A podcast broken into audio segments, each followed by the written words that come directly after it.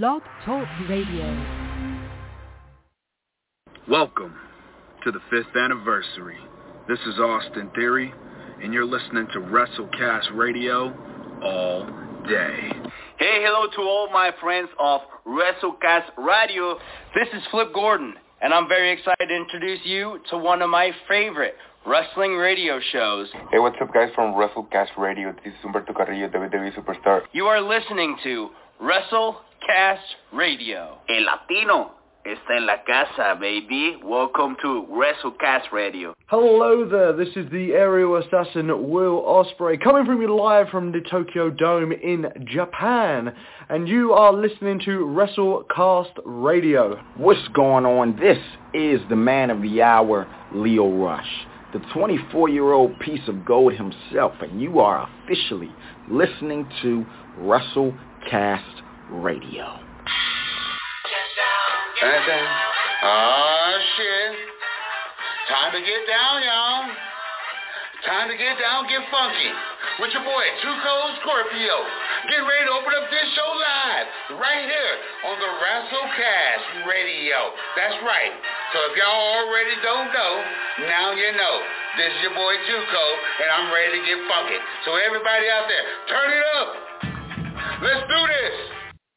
Speed guard! It's lightning in the jungle!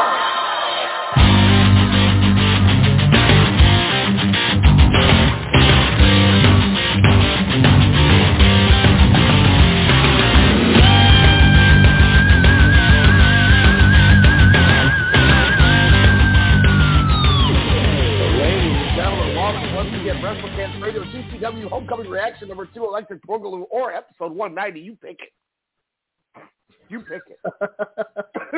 I, I looked to see the number and I went, oh shit, there's a lot more than just 190 on my screen right here. I yeah, had to- I had you need get crazy fun for titles for the other show, but it's like, oh, here's 147. I'm like, come on, we're we're punnyful people. but I am excited. Uh, I spoke with the with the people uh, just a little bit uh, for a little bit, like 20 minutes on Saturday. Um, yeah, I mean, I said my piece. I don't know where you want to start here, Alex, but Uh, let's start on how amazing Two Cold Scorpio is at whatever age he is, and how much that he carries that he could still do a reverse senton double knee drop from 50 feet in the air. Hey, he did he did the damn moonsault leg drop. I was like, are, are you kidding me? Oh, I haven't Grim seen that Reaper since like. Bella's first spring break. and then and then and then him and Janelle, or him and uh, uh, Grim Reaper kept fighting over the joint. Grim Reaper. That was pretty pretty interesting when I saw that. I was like, oh, I have a question. I share saw this like, and and we do have it via the the wonderful FITE app. But I was just kind of taken off with how there was like it seemed like there was like six matches, and then in between the matches there was like six other matches, like in smaller fonts, and I was just like, wow, I was not expecting all of that. Give some highlights uh, to our, our listeners that did not listen, or, or people that have yet to watch the homecoming uh, uh, events uh, myself. I just like to pay for it. So I'll, I'll watch it at, as my lead or at my liege. But give some highlights of kind of night one and night two before we kind of break down the main event or give my uh, insight on all of it.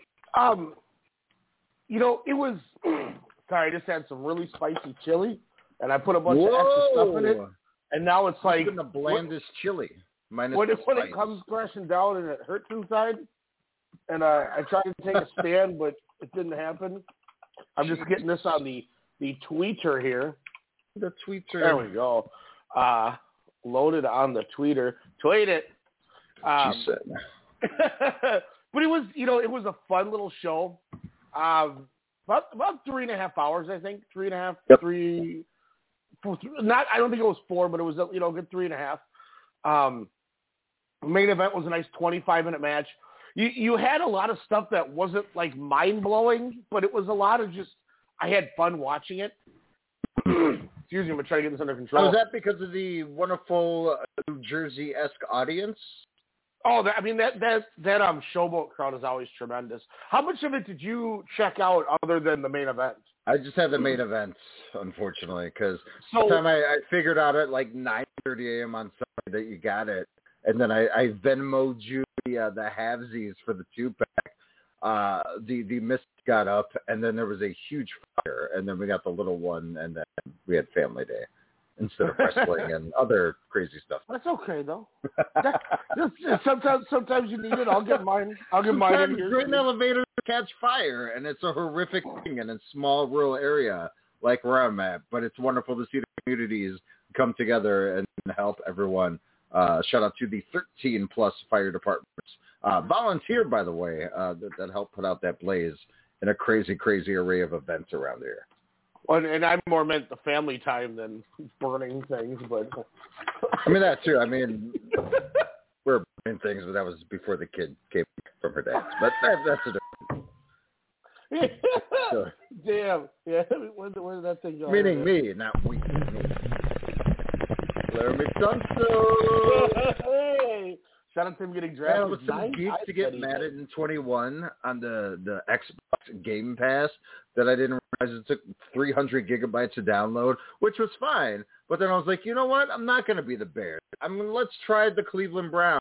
And then I, I forgot that I had every record with uh, Baker Mayfield uh, sets in in the first season I played on franchise. I think I had like 70 touchdowns and like 7,000 yards. Kareem Hunt, running back in that in any of those games since he's he's started. He's killed. you, got, you were doing the. You forgot it already happened. You're like, this is this is Andre's shirt.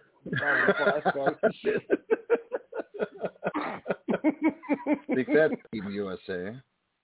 Um, so opener Marco Stunt beat Starboy Charlie with a Dragon Rana. I went three and a quarter. I actually enjoyed it. I think Starboy Char- Charlie is pretty good. He's- Okay. I don't think he's 19 yet.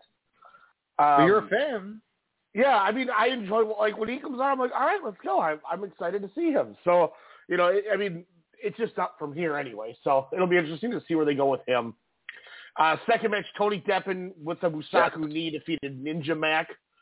Uh, two two and a half. I went on that. Ninja Mack is like stupid sloppy, but then he does these insane like backflip tope con hilo Whoa. in like just all these things and he actually had gear he finally got gear and it looked it looked kind of it, it was not very flattering to to Who's his this? physique. Monkey Flip Charlie or Starboy Charlie? What's his name? Jack? starboy charlie Char- What's up with all these charlie like simple gimmicks, whether it's with actual gimmicks or names? Is it that everything has been utilized in the world of professional wrestling and or names in the last I don't know century that we're just like, you know what? We're so tongue in cheek. We're just gonna name ourselves uh, Flippity Pete. well and they said it's um are, are we are we considered late night yet Yeah, why not? It's my birthday. Um, they they said yeah yeah exactly happy birthday by the way Shout out to Trip. and Hangman Page, by the way. So Trips should have told you to bury somebody. Dude, you're supposed to your birthday and bury another human. Oh, My I daddy did. doesn't like me anymore. oh, I can't wait to talk about that. he wishes there. Nick Khan was his son. Fun fact: He did legally adopt Nick Khan, I believe, one week ago.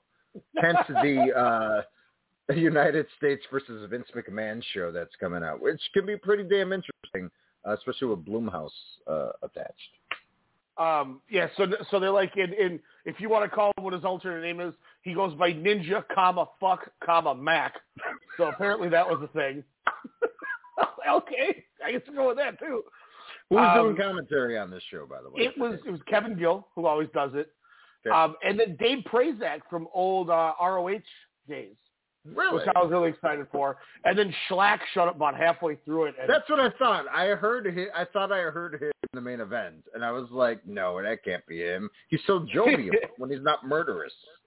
he's like he's like, man, I wish I could leave the booth. So so if you're, if you're listening, get, go buy me a beer. Or tweet. He goes, start the hashtag. Hashtag get Schlack loaded. And like 20 minutes later, he's like, oh shit, this guy just brought me two beers. he's drinking beer. um, Power then social third match, media, though, Uh, AJ Gray with a jackhammer defeated Nolan Edward. I went three stars on this. I thought that was pretty good. Uh, then, as we talked about, Scorpio being a, uh, via moonsault leg drop defeats Grim Reaper. I went two and a half on that. Uh, but then, Drew Parker versus Alex Colon. The Big Japan Deathmatch champion Drew Parker defends against Ultraviolet GCW Deathmatch champion Alex Colon. Title for title. Drew Parker wins. Right. Um, disgusting finish. Colon still kicks out, so he just chokes him out, and it's, Really? they just ended. It was awesome. It was oh, it was wild. I, I don't want to give away some of the spots so you can go back. that match. I, I did intend to watch before the show, but uh, we literally had I think nine loads of laundry that we folded together as the family, and that has never happened. It's usually me doing ninety percent, and then Callie doing the hard towels and blankets, or Callie doing one hundred percent, and me and Hads would be like, "What up? We're gonna watch Housewives or Ilya Dragunov highlights," yeah, definitely. which is you what happened Dragunov. tonight. Hey, you know that's why that's why uh, Callie's got to keep her guard up with folding towels, or she's going to hit with a torpedo Moscow again. She was in the other room just in case. I was like, "Hey, you stay over there, or your daughter's gonna give you the Moscow." oh yeah, but go of your way and check it out. Drew Parker Alex Cole was awesome. Um, How there was did he, a there was, wasn't he? Didn't he just win the Big Japan belt like not even a week ago? It seems like, and he's already back stateside. he won it 24 hours ago. Got on a plane and flew to America. Got off the plane and went straight to the venue, and then had the. Jesus, Yeah. take that COVID protocols. Yeah, Is that why uh, AEW is worried now? Because you know all the uh, spikes in in recent times, meaning like 48 hours. Ah, we'll, we'll see how that goes. I'm I'm hoping nothing happens, but you you never know. we didn't get those all out tickets. Thanks, yeah, hey, somebody's got to sell that shit for the low. Let's go. Um, then we had our typical scramble match that we had. Uh, Jordan Oliver, Bra- uh, Braden Lee, Dante Leon, Jack Cartwheel, that's another guy I like. Uh, Shane Shane Mercer, the the Beast, and uh, ironically, Atticus Cogar. Sage King was there. Sage King. There's no Sage King. Said Mercer. No, Shane Mercer, the dude in the Iron Beast. I Sort know, drill just press messing that guy off the house in the backyard. You're show. supposed to you're supposed to play Matthew right there. Oh shit! Three one. Yeah. Wait, and uh, also Sage Shane Mercer was in it. Yeah, this guy. Ladies and gentlemen, you have heard the best. You've heard the greatest. They're currently offline because it's an issue of iTunes, something about a hack. So here it is, ladies and gentlemen, for your ears only, WrestleCast Radio. EWI sucks. I find it so funny that he knew who they were too. Oldie Because bad wrestling. but goodie. Coming up with the three-year anniversary of that, by the way. Well, yeah, didn't Detrus's video was it only like less than a month out? Then when we Yeah. uh, went to that, Yeah, because uh, Danny Duggan uh, filmed it, and then he uh, sent it to Matthew like the next day. And then he was at Starcast too, wasn't he? Danny Duggan Uh, I don't think he was at Starcast. If you was that the guy was- who's with uh, R.I.P. Uh, Hawks, not Hawk, Animals daughter? Was that some other? No, swole that was uh, that was Jaden. Ah. Jaden Jaden Lee, and then uh, referee Rob Page was there. He was tight as hell. He was the one who I uh, I cannonballed a shirt at while he was standing in line to get an autograph. He was like, "What the fuck?" And then he's like, Oh, yeah. "Of course you're here." I was like, "What up, man? There's some free swag for you." He's like, "Thanks, Cook." But he keeps watching. Everyone's looking at me like, "What?" And then everyone's like, "Can I take some of those wristbands?" And I'm like, "Yeah." That's why when you guys came back, I was like, "Ah, the swag's gone." start, start like a mini riot. Oh, Demetrius man. was running around and back the whole time. Just irritated. kissing MJF's boots. Hey, got us an interview, man. hey, hell yeah, he did. I, I will never forget when, as as real as I could make it, I said, "We, I just want to appreciate uh, what you do and how big of a piece of crap you really are to people. It, it takes it takes some really thick skin to continuously be who you are." And he just kind of smirked and was like, "Yeah, whatever." And he walked away. I was like, "He acknowledged it. Let's go." Yeah. I was like, "You're so tight, man." that was like, I am a mark now. And then I went and bought his shirt. And then Oh, he made that guy pay for the shirt on his uh, Venmo. That was still hilarious. He, t- he took his phone, right? yep. Yeah, he's like, oh, you want a picture? All right. And then he threw the shirt. He's like, what are you doing? I didn't buy it. He goes, yeah, you did. You just Venmoed me. He's like, oh. Wow, Venmo's been around that long, but only been more popular, what, in the last year? Something like that. Something See, like that that. But list. uh, then Atticus Cogar randomly was in that match, and Cogar actually gets the victory, too. Um, Jordan Oliver hits Braden Lee with the clout cutter, and Cogar comes up low, blows him, and then covers um, Braden Lee to get the victory. Hmm.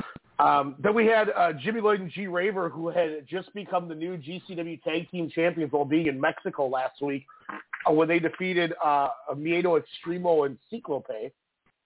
Cyclope, he was there. Nice. and they uh, they defended the titles against the second gear crew, Mance Warner and Matthew Justice. Uh, Justice via splash pins Jimmy Lloyd as G Raver walks out on Jimmy Lloyd, uh, which then they announced that in Chicago, which is uh, officially two years on the date when G Raver almost died in that match Died. with Jimmy Lloyd, um, Yep. that they are going to end the feud in Chicago and have the most violent death match anybody has ever seen in America.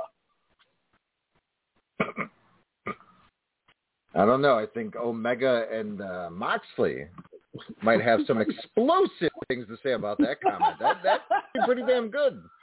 I, uh, mean, I, you know, there's something crazy. that terrifies me. The prospect of that, by the way, Ryan. Terrifies. Yeah, I don't even. I don't even want to think about what. I have a weird feeling that they're going to do a, a scaffold match with the spiderweb barbed wire um, um hanging above the ring that they'll fall into. I mean, what? I mean, I, I guess that's the only thing you really can do. I mean, you've had everything from no ropes to barbed wire as your ropes to quote unquote exploding barbed wire death matches or sparkling death matches. Uh, I yeah, I mean, we haven't seen a scaffold match in what since ECW days. Yeah, I just I don't know. I feel like they're gonna do something crazy, man. I I, I want to be there so bad. Do we want to see that though? Like something that crazy? I want to for the experience of that crowd. I know it's not going to be the, the same crowd as the showboat, but it's going to be a lot of marks there that are going to be all for that. it's going to be a. I'm pretty sure. I mean, that uh, Chicago is way more classy than Jersey. Let's be real. but uh, I I will say it, it might be. I- I don't think we would have withheld Matt Cardona or anyone in that position like that Jersey crowd did for many, many, many plethora of different reasonings for that. But I, I will say the crowd would probably be more livelier uh, than, than than the Jersey crowd. That's for sure. Uh, then we had uh, frontman Jossie makes his way to the ring, and frontman Ja is running his mouth, and Effy comes out, and they have a, a weird ass match where where um, they're doing back and forth spots where it's Effy's Effy gets a crotch to the face, and then he headbutts the crotch, and then the crotch to the face, then the headbutt to the crotch, the back and forth, and then uh, after it's over, Jossie uh, gets beaten by Effy via Dragon Sleeper. And Effy goes, Jossie, when we go to Chicago, you need to be my guest host at my big game brunch. And then he kisses Jossie. Jossie says, I'll be there. And then he, as he's leaving, Allie Katch is sitting there, and she's getting all excited and trying to like push her boobs up and everything. And Effy grabs Allie Cat or Jossie grabs her and spins her around and starts laying one on her, and she is just groping the hell out of him in excitement. And then he throws her back into the rope, and she acts like she's gonna faint. And then Jossie leaves, which then leads us to Nick Gage and Matt Cardona. oh my God! Talk about a divas filler match. Frontman Josh. What it kind of sounded like there. At first, I was like, "Oh shit, JTG," and then I was like, "Oh man, J- I thought he was bigger." Then I was like, "Oh, oh, it's I remember Frontman Jossie." I was like, I hadn't seen him in a while. He had done some local stuff here. Really? Mhm. So local, I don't even know. and then Speaking of, uh, uh, Matt Cardona, Nick Gage. Um, where do we begin? I mean, something that we would say had a tremendous build-up. Of course, uh, Moxley making an appearance a few shows back, I believe, uh, in Indianapolis, where you know it seemed like he was position, positioning himself in the next Nick Gage saga, I should say, to continue the Moxley Gage saga from their CZW days. Uh, but as we saw, uh, gosh, it's time is so uh, such a virtue now. Uh, you know, a few GCW shows back, we thought Moxley yet again was going to uh, uh, get Gage after he successfully defended his GCW title, but it ended up being a Matt Cardona, aka Zack Ryder. Woo, woo, woo! My God, as we were talking earlier, as any wrestling fan, Ryan, they the crowd was nuts. There was what, at least what, 12, 15, 1800 people in that ballroom there. Uh, and my God, they didn't even let Nick Gage, who came to the ring first, barely get to the ring.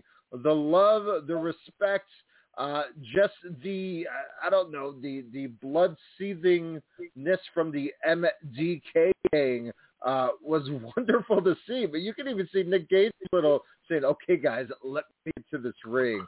But just from that entrance alone, it was pretty rad. But then you kind of hear a familiar tune uh, from the Woo You Know It and Zack Ryder coming out. Uh, he didn't really come out, but they, they kind of previewed the old Zack Ryder theme there uh, to a chorus of boos.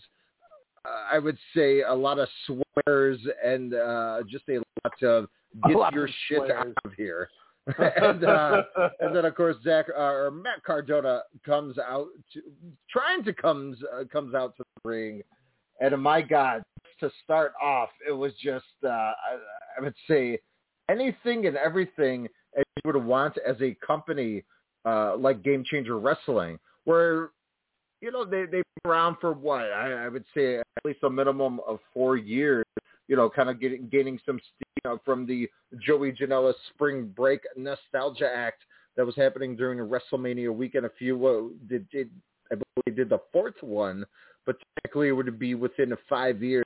Last year's was canceled due to that crazy ass COVID. But man, I haven't seen a hostile crowd like this, Ryan, since One Night Stand with RVD and John Cena, and of course back Yeah. ten years ago today in Chicago, Illinois, with CM Punk and John Cena. Woo, my God, the crowd was riled. The crowd, I think, if it was up to them, Ryan, was going to take Cardona out themselves right before the bell rang. Now, now I want to ask you this here before you give your thoughts on the on the match here, because obviously I gave mine. I, you know, I went in depth for 15 minutes or whatever. Um, so, what I want to know is is I'm- where was I going? I'm I okay. So I had I had four. No, stars, I wasn't spoiled. Happily, which is fantastic. not That's spoiled. even better. So I went four stars on the match because I mean Okay. it was a really good match. It was a notebook match, but it wasn't like it, it was. The crowd made it better yes. um, than it was, but but I, I I thoroughly enjoyed it. But the But story, I put in print. you know, the crowd, yes, but the story, it's a death match. Yes, there were wrestling moves in it, but it's mainly, you- you- it, it's the story and it's the drawing of heat that Cardona was easily getting. Like I said, just even uh, his name on the marquee was garnering boos and swears. Um, Well, that's no, I would. this. Yes. I I have in parentheses angle of the year. Huh. Already, huh? Angle of the year in July. first half of the year, yeah. I I truly thought, especially when Ricky Shane Page came out, and I truly thought he was going baby, and I was like, hell yes, this is Mhm. going to be our summer feud. And then we saw what happened. That I was I was pacing my living room. I'm like, Oh, ah! I yeah, that I, I was not expecting that. Um, I was expecting, even though I, I would say kudos to the fake out. Course, we saw Nick Gage on a fantastic Fyter Fest Night two from All Elite Wrestling last Wednesday. We see Nick Gage make his All Elite Wrestling debut there. He's going to be a chapter two in the uh, the Pinnacles of Jericho, whatever task that they will be uh, there for for Y or not Y2J, sorry, the Painmaker uh, to basically get his hands or jacket on MJF at a later date. But uh, Nick is kind of making his network television debut that's not on Vice, of course. And when he came out that that night, I said, "Oh my God, is he really going to drop the title? Is something you know happen where, or, or what's this relationship with GCW and AEW?" So you know, kind of, I, I went into watching the match that way. But with the angle of the year, it just seems like was a Moxley not available, and that's why they ran with this Cardona thing because then Moxley and and and Gage is this just going to be an AEW feud going forward? Is there any more steam left? Because that could have led to you know kind of the the angle of the year, but I could see how Cardona slipping in, taking in, and garnering that much heat because we know Moxley would not have uh, you know exceeded any of that, if that, more cheers than anything into a match like that. Um, yeah, this this easily could be a, a short term angle of the feud. Definitely a contender so far. Of course, we have a few months of the of 2021 left to go.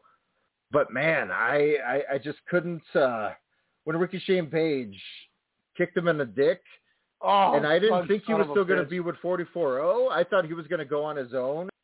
But with him, Drew Parker, all of them, I, I think it'll be be interesting, you know, to to kind of see, especially with the War Games match that you know was announced for the uh, All Out weekend. Hopefully that still goes there. But with the Jericho music again, I thought he was actually going to show up. Yeah, And that surprised the hell out of me. And I was like, okay.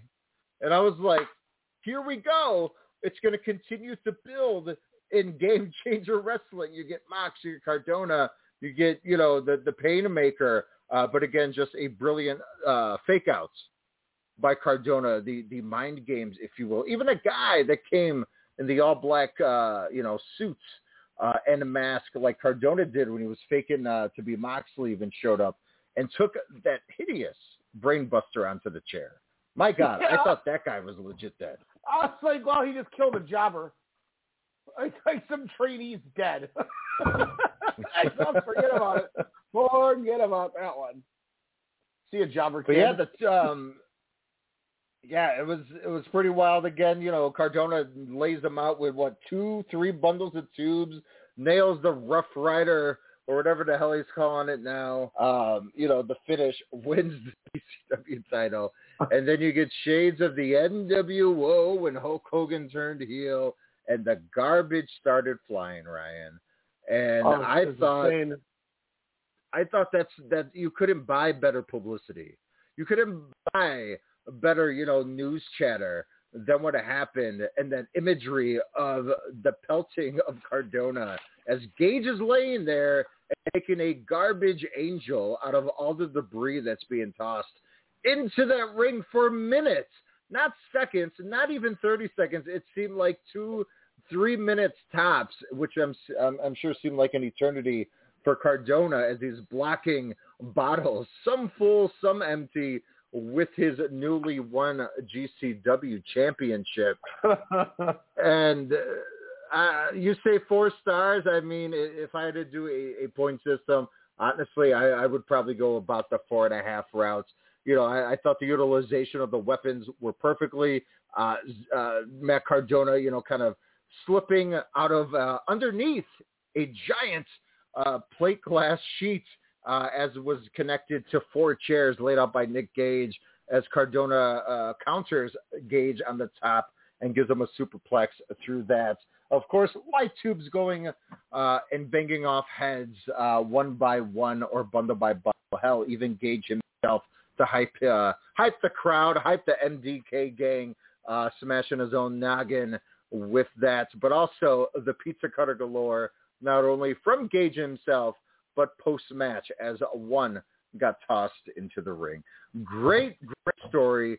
Great lead-in to whatever the hell they're going to do. And as I said, Ryan, if they're smart, you keep that belt with Cardona as long as you can have him because the the nuclear booze and, and legit hate that he will get will A, sell you more tickets, B, get you more FITE, you know, uh, purchases, and C, just earn you a whole lot more damn money. And you can excuse Nick Gage into a different storyline as they already are doing within Chicago.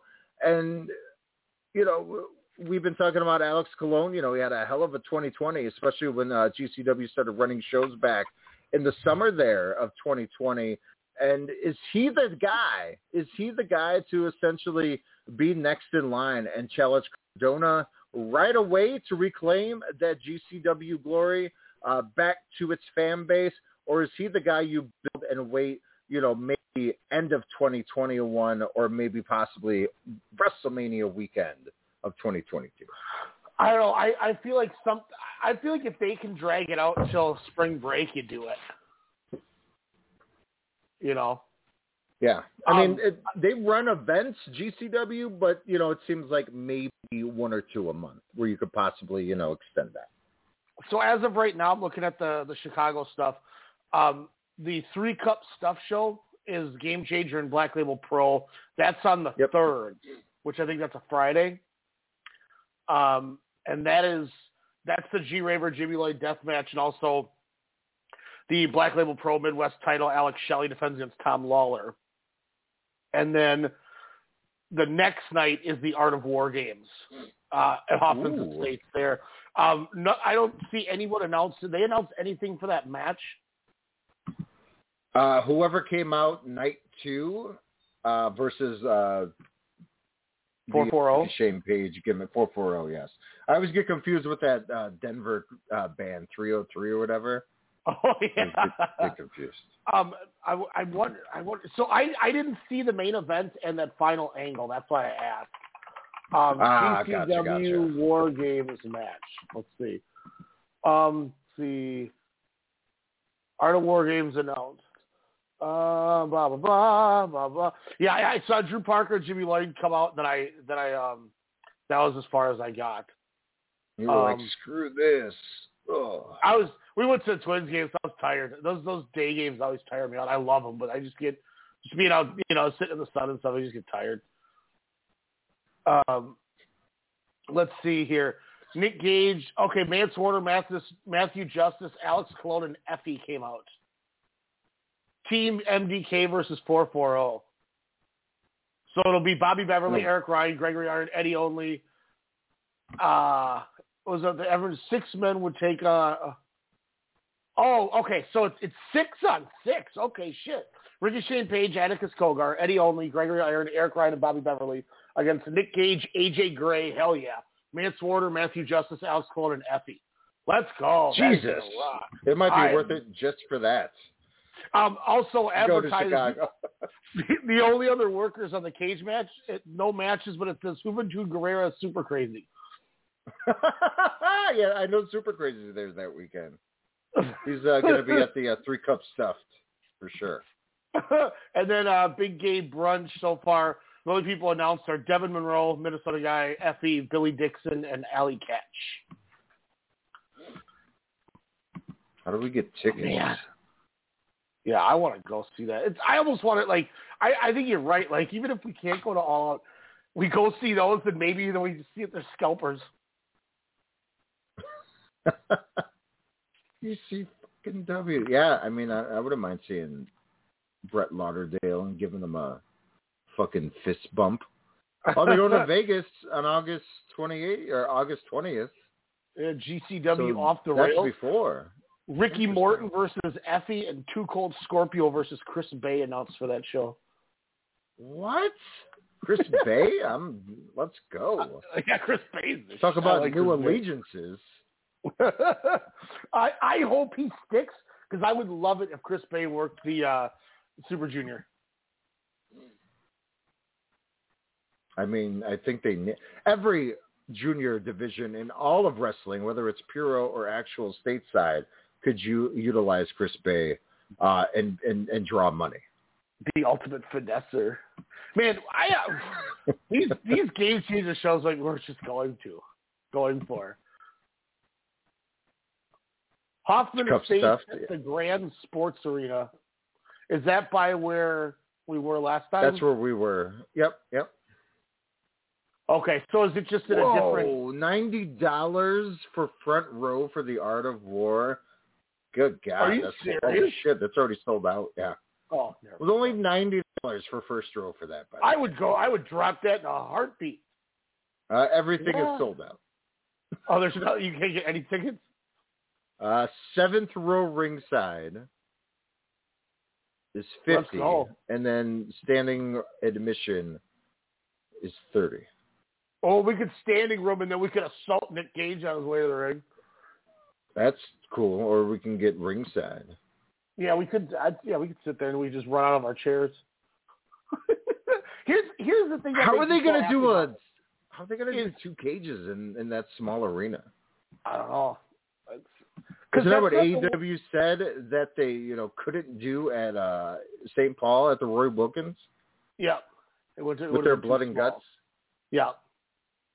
Now, so this isn't the Sears Center. Is this the same one? No, I believe it's something different down the Okay. down the road. Okay, got it, got it. Um, but the one thing I think that got me so excited about it, and, and just because I've been all you know, I've been I've been on on this guy for a couple of years now, is I, Ricky Shane Page is so good that what he does, that the thought of him turning babyface, the place went nuts. It's exactly what I said is going to happen with Jay White when he goes baby. Yep. Everyone's going to lose their mind because he's so good at what he does. And then he was just like, ah, psych. And everyone's like, oh, we hate you so much, RSP. like, oh, he's just, he's so good at it. And even at the Two man backyard power shows trip, man. does, that, uh, totally would have been a good. Oh, it's like Go. well then, and then when he does the uh the backyard shows when he's when he when he wrestles is uh Ricky Crash and he's like the BMXer and like he's still wearing the same colors but he wears like a BMX Fox racing shirt and he's got like weird pads on and he's got his hair in the ponytail and uh everyone's like yeah and then when he he's like somebody was like said something about RSP at it and he's like no and he takes his hair out of the ponytail he goes huh and then he puts it back in the ponytail. He goes, different gimmick, okay? Takes the hair out of the ponytail, different gimmick. Puts it back in the ponytail. Go, different gimmick. And everyone's like, yeah, all right, Ricky Crash. like, I mean, just, I, lo- I love Ricky Shane Page. and he's not everyone's cup of tea. Some people can't stand him, but I mean, I was I'm a mark for him, and he How made could that you not love ending, a, a character like Ricky Shane Page? Come on. and he made that ending just that much better. He's pissed off so many people in his life. So many people. Do including you? Nick Gage. Speaking of that, uh, one more thing. Of course, uh, Dave Meltzer was not a fan of Night Mm-hmm. One's finish, not because of the title change or the controversy, but uh, essentially the fans uh, pelting Matt Cardona and uh, GCW's ring with hella, hella garbage, bottles, trash, what have you. Uh, he tweeted, I'm sure people will make their lame excuses for it or say how great the heat was. But this crowd reaction was such bullshit, such an embarrassment to the industry. Thoughts, sir, as someone who's been in the industry, who knows how to draw heat, who knows how to get the fans on either side that you want them to be on their technical legend, is Uncle Dave right in this assessment in 2021? No, and I'm going to give you two examples too. One, I was in a match in September. I think it was it was either August 26th or like September 12th or something. It was it was either one of those shows, and it was when we were doing the Dynasty, and it was the beautiful big boy against the Jackal, and that was when TJ was the Jackal and he was trying to be the Rock. Whoa! And uh, before Leonard Literacy, and me and Jackal. So it wasn't Don Callis, is what you're no, saying. God, no. We were, There's no truth commission there. Um, no berets and camo. But uh, me and TJ were the first main event of the first ever MCW show, and that was when Ah. Demetrius joined the dynasty, and we we we all like screwed over TJ, and so every, so it'd been prolonged from like February until end of August, September, whatever that was. Huge build up for it, and you know, I mean, I, I say huge buildup is, you know, a 100 people at these shows. So it's not like it's that big, but the, our, our faithful knew who was the main baddie and the main good. And so that match happened, and TJ got like an O'Connor roll on on B3 and, and snuck out a win after just getting beat up for like 20 minutes. And I come walking out with Demetrius and uh, Ed BC and Jason Saint and uh, Caleb Classic. And my group comes out and we go, oh, by the way, uh, the Jackal, that title match that I that we announced that the winner gets a gets a title match against me. It's happening right now. And Whoa. we we went and rang the bell ourselves, and the referee like just had this. They just we just had it going, and I charged in the ring and I started just beating the shit out of TJ, and people started throwing shit in, in the ring, just throwing. I mean, the ring was filling up. I have I I have at one point I have TJ in a sleeper because I kept working the sleeper because he was so dead. The goal was four different sleeper spots. After the fourth one, he was going to win. And at one point, you see me having him in a sleeper, and a giant like gallon jug of wa- empty water comes flying in the ring, and I like hop and save it with my hand so it doesn't hit TJ in the face. And TJ, and like I'm, I'm sitting there. And TJ's like, he goes, "This is incredible." He goes, "You were right. They- They're eating this up." I said, "Oh yeah," Yep. and they're gonna just wait till the end. And then we did the Bret Hart, Roddy Piper, where I got him in the the sleeper, and he's he's on his side, and he runs up the rope, and he falls on top of me, and the ref counts one. He does the arm thing, and then as he's lowering his arm for the third time, the ref manages to count me out as TJ's arm hits three. I'm celebrating that I won the title. Uh, NBC ha- is taking his baseball bat, cleaning off the apron because there's so much crap on it. And then they Mhm. announce TJ as the winner. Place goes nuts. His Oh. mom, ironically, was in town from Michigan, and she, Oh. we had her go in the ring. And then I told TJ I was going to walk up to him and to hand him the title and then drop it and give him the finger and leave. Um, and instead, Yep. I actually handed him the title and gave him a hug. And like the place went nuts. So no, that was incredible. That was one of the best moments I've ever had in a match. Seeing that much that much hatred from people. So no, Meltzer's wrong. Two, Zack Ryder said aside from winning the winning the IC title at WrestleMania, having his dad in the ring with them, this was he goes it's a no brainer. This was number two or three greatest moment my entire career. I've never seen somebody re- seen people react the way, and I don't care if you know I'm paraphrasing, but like as unsafe or whatever. He goes, that was the most surreal thing I've ever had happen to me. I love it. Yeah. So Meltzer, That's the you're best thing about wrestling is when you can feel raw, real emotion, uh, or in this case, hatred of of you know a product that you know. Let's be real. What what Cardona did as Zack Ryder, you know, you have to actually give him props and kudos for being a way ahead of the game. Uh, you know, him and, and and let's not forget Morrison and the Miz by adopting and adapting to what YouTube could be to get over. They were doing this shit, what, 10, 11 years ago when, you know, they were still having just random conspiracy videos on YouTube. It wasn't the, the viral marketing, the unboxing, the, the Twitch streaming, you know, crazy shit that, that's on there, makeup tutorials, uh, videos of families that are not the Hogans, you know, so many different channels upon channels where they were just doing it on their own. And, and I don't get the ire of of that from you know wrestling marks. Yeah, he was the Long Island you know bro, you know the woo woo, but that's the character. That's what he knew. You know, it's an an embellishment of the product of, you, of who you are. That's what makes a a pro wrestler. You know, I would say survive. You know, in this industry is when Mhm. you can have a connection, good or bad, with your audience. And for for Cardona to to get that.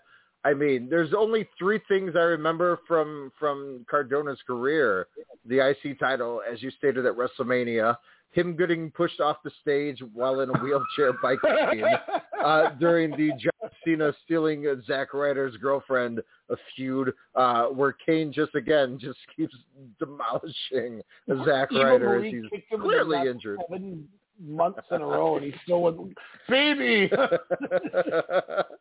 and uh, of course, what we saw this past weekend at Homecoming Night One. I mean, it was it was truly so. Uh, hell, I forgot he was AEW, he was in AEW for a week. Wasn't he on Impact too? Again, I He forgot. is but, in you know, Impact, I yeah. remember. He's You feuding know with what I Brian remember post WWE? GCW. hmm Yeah, he, it, and, and that's the one thing. That's why, like I said to you before, Nick Gage is a is a mark. He just isn't your typical mark. Yeah. You know, he his favorite wrestler when he started was Shinjiro Otani. Okay, this guy this guy wasn't somebody who grew up as a backyard deathmatch. Like, you know, oh, I want to be, you know, the the guys that I see on backyard wrestling. You know, he's like, oh, I want to be Shinjiro Otani. And this is just the way they got into it. You know what I mean? Like, in in I was watching this this match. Uh, it was it was him Do you think he watched And- the Champions Carnival this year? maybe. Yeah, I mean, he, it'd been tight if he did. he's like, he's like, I want Shinjiro Otani kick that motherfucker Yuma Aoyagi in the face. What if he? Do you, do you think Otani's a part of the murder, death, kill gang? Probably. Do you think he has I a membership card? They wrestled each other at Spring Break Three or whatever. That was the spring break, break match. Was him and Gage? Wow, I remember Otani. Yeah. I do not remember Gage being his opponent. Got to go check Yeah. that back out on FITE Um, TV. but like, you know, I watched. It was it was Nick. I can't remember who it was. It was it was it was Nick Gage and somebody against Tom Lawlor and Bryan Alvarez from uh, Wrestling Observer, and Yep. it was like 2019 or whatever. And um, it was just a normal tag match. And Nick Gage is throwing like German suplexes and shit in the match. I was like, this is tight. I watched it yesterday, I think, is when I watched it. German suplexes. Um, so it's just it's Learned and, that and from the so, joint. They're so in the C in the East Block or whatever. Um, but like it it just shows how smart they are because they know GCW fans are never going to accept this WWF guy, Yeah. WWE guy. When Nick Gage crashed Cardona and Myers podcast thing, those fans booed him. Said, "Get this guy out of here." And they're like, "You don't belong here, Nick Gage." The, the the those marks, the figure marks. So like they there's it's so perfect. And then mm-hmm. they. Oh, they yeah. and then they just yeah, we're pulling the trigger out. Like how smart was that? Because I, I everybody I think had an inkling that it could happen, but it's just you know like I said to you, I never thought that it was going to happen. Only way the fact that, that he would still be there, and I never Yeah. thought also um, it would be something that they're going to extend past just this one show. That was the other reason. And then they pulled the trigger. Do you Oh, think great. this was always the case as as kind of going back to my question earlier with it you know possibly being Moxley? Or do you think they were just like hey you know over the the course of the month you know the build up to this has garnered a lot of steam on social media a lot of views you know, on their YouTube a lot of chatter on the million wrestling podcasts that are all around the world. People were looking forward to this match. Hell I was like Ryan we're going to buy this. We're not going to, you know, go through some of our other ways of watching wrestling. You know what? We're going to purchase this on FITE. We're going to get both nights, and I'm only going to watch one match, even though I, I definitely did intend to watch at least four. But I was like, you know what? Like I said, it was worth it just to watch the, the, the pure emotion from everyone in that building. And then for them, you know, to, you know, Cardona just lifting that belt up and then you know also in the ring doing the Shawn Michaels going to his knees, holding that belt tight, you know, a la, you know WrestleMania 12. Just so many you know fantastic images, and you know from from that matchup, and yeah, uh, you know I, I don't know what the cutoff date for merger mid awards, uh, which we're presenting later on this week, but uh, I, I assumed it was like June 30th. But we're exceeding into July. I mean, if this was on, you know, if we count the end of July as the the half year, Ryan, is this on your top ten of the year? Uh, not matches of the year, but this is definitely feud or angle. Like you said, feud and angle. Yeah, I mean, I guess Your I, Eric I, angle. I think I'm I'm gonna leave. I'm gonna leave June as my cutoff. I'm gonna I'm gonna I'm gonna keep Okay, it true okay. to the to the um. I'm gonna keep it true to the the half years. Uh, but yeah, I mean, this was this was awesome, man. This was it was just if this was this was one of those moments that you just haven't had in a while. Mm-hmm. You know what I mean? Like yeah, you you get the wonderful you know fan reaction. I mean, I mean definitely with with us witnessing crowds again with uh, the shows on Mondays, uh, Tuesdays, Wednesdays, and Fridays. It has enhanced, I would say, the viewing of professional wrestling. You know, not only for us, but you know, for all the fans across there. Even though we we were spoiled and you know we we were watching fans out in Japan, you know, since last year. Uh, but this this has a a different uh, you know, sense of emotion and a rawness where you're just like, yes, give it all to me. Where you see show, you know, companies like the WWE, you know, drop the ball on Mondays, pick it up a little bit on Fridays, you know, and kind of still have it in that that halfway length on Tuesdays with NXT. But who knows where the hell Vince is going to put that company or where that show's going to be here pretty soon. But I would say Wednesday nights, you know, what we experienced at All In, uh, you know, a couple years ago here, and and what we've seen, you know, pre-COVID with the with that rabid AEW fan base. Heck, you thought GCW was wild. These are just a uh, a bunch of book smart marks, if you will, including us. Uh, but but seeing those Fyter Fest shows the last few weeks, Ryan, I would say that's been one of the some of the most enjoyable wrestling uh, and storylines that I've, I've I've watched on TV in quite a while. Well, and it's one of those things too, like you mentioned, uh, Monday Night Raw. Like, you know, with with how good. It, I mean, I'm like I genuinely liked Money in the Bank. I was surprised. Great you know, show. I I didn't you know I didn't like the opener. I didn't like the the main event, but everything in in the middle was like Whoa, I basically what I, didn't you like about the main event? I just thought it was slow and boring and oh another barrier broke and oh we got a new so out here and, oh Spear. oh, yeah like it's like God it's like 38 minutes or something I don't know I just I like I don't I can't minutes. tell you I can't tell you one thing about that match that happened I just can't and like the women's the women's money in the bank match I'm like my God you guys are trying really hard but this is horrific You remember Like, this Asuka in that match? Because I forgot. was she yeah me too I didn't see her do anything And she got Man. the biggest pop out of all of them, by the way. and and From the just as expected, just as is expected, she does that shit with the uh the voodoo on Zelina Vega, Oh, um, and the crowd starts booing. Yep. I'm like, well, could have told you that was gonna happen. And then ironically, everything We on did, Raw now has been backstage segments with her, so they haven't put her on live TV because of it. I wonder why. ghastly. It is. But- God. But as you mentioned, you know, I like the ending of the Raw. women's of the women's uh, Money in the Bank. I will say that was that was very smart to get uh, Nikki Cross uh, that rub, if you will. I, I thought I thought her climbing up the ladder was was great was was good because that's something that um I don't know why is like in real life that's what you do anyway. But they all look like geeks sitting there on the top of the thing. All nine of like, them. cool. Yeah, there's there's six women on three ladders, and she just climbs up behind them like a cartoon character, and they don't even attempt to stop her. They're just like, wait, what's happening? Why is oh oh we lost? I Why was is like, that this- adult wearing a mask? What's happening? yeah. It's, why does she talk so very, very slow in her promo? Oh, it's like I'm like, can you finish? She sounds like the kid from Malcolm in the Middle. I'm like, God, this is. And then and then they and oh my God. And then the entrances. Don't get me. Don't even get me going on that. The entrances. There's there's like booing for like Tamina and Yeah. and Natalya, but nobody in the crowd's mouth is open.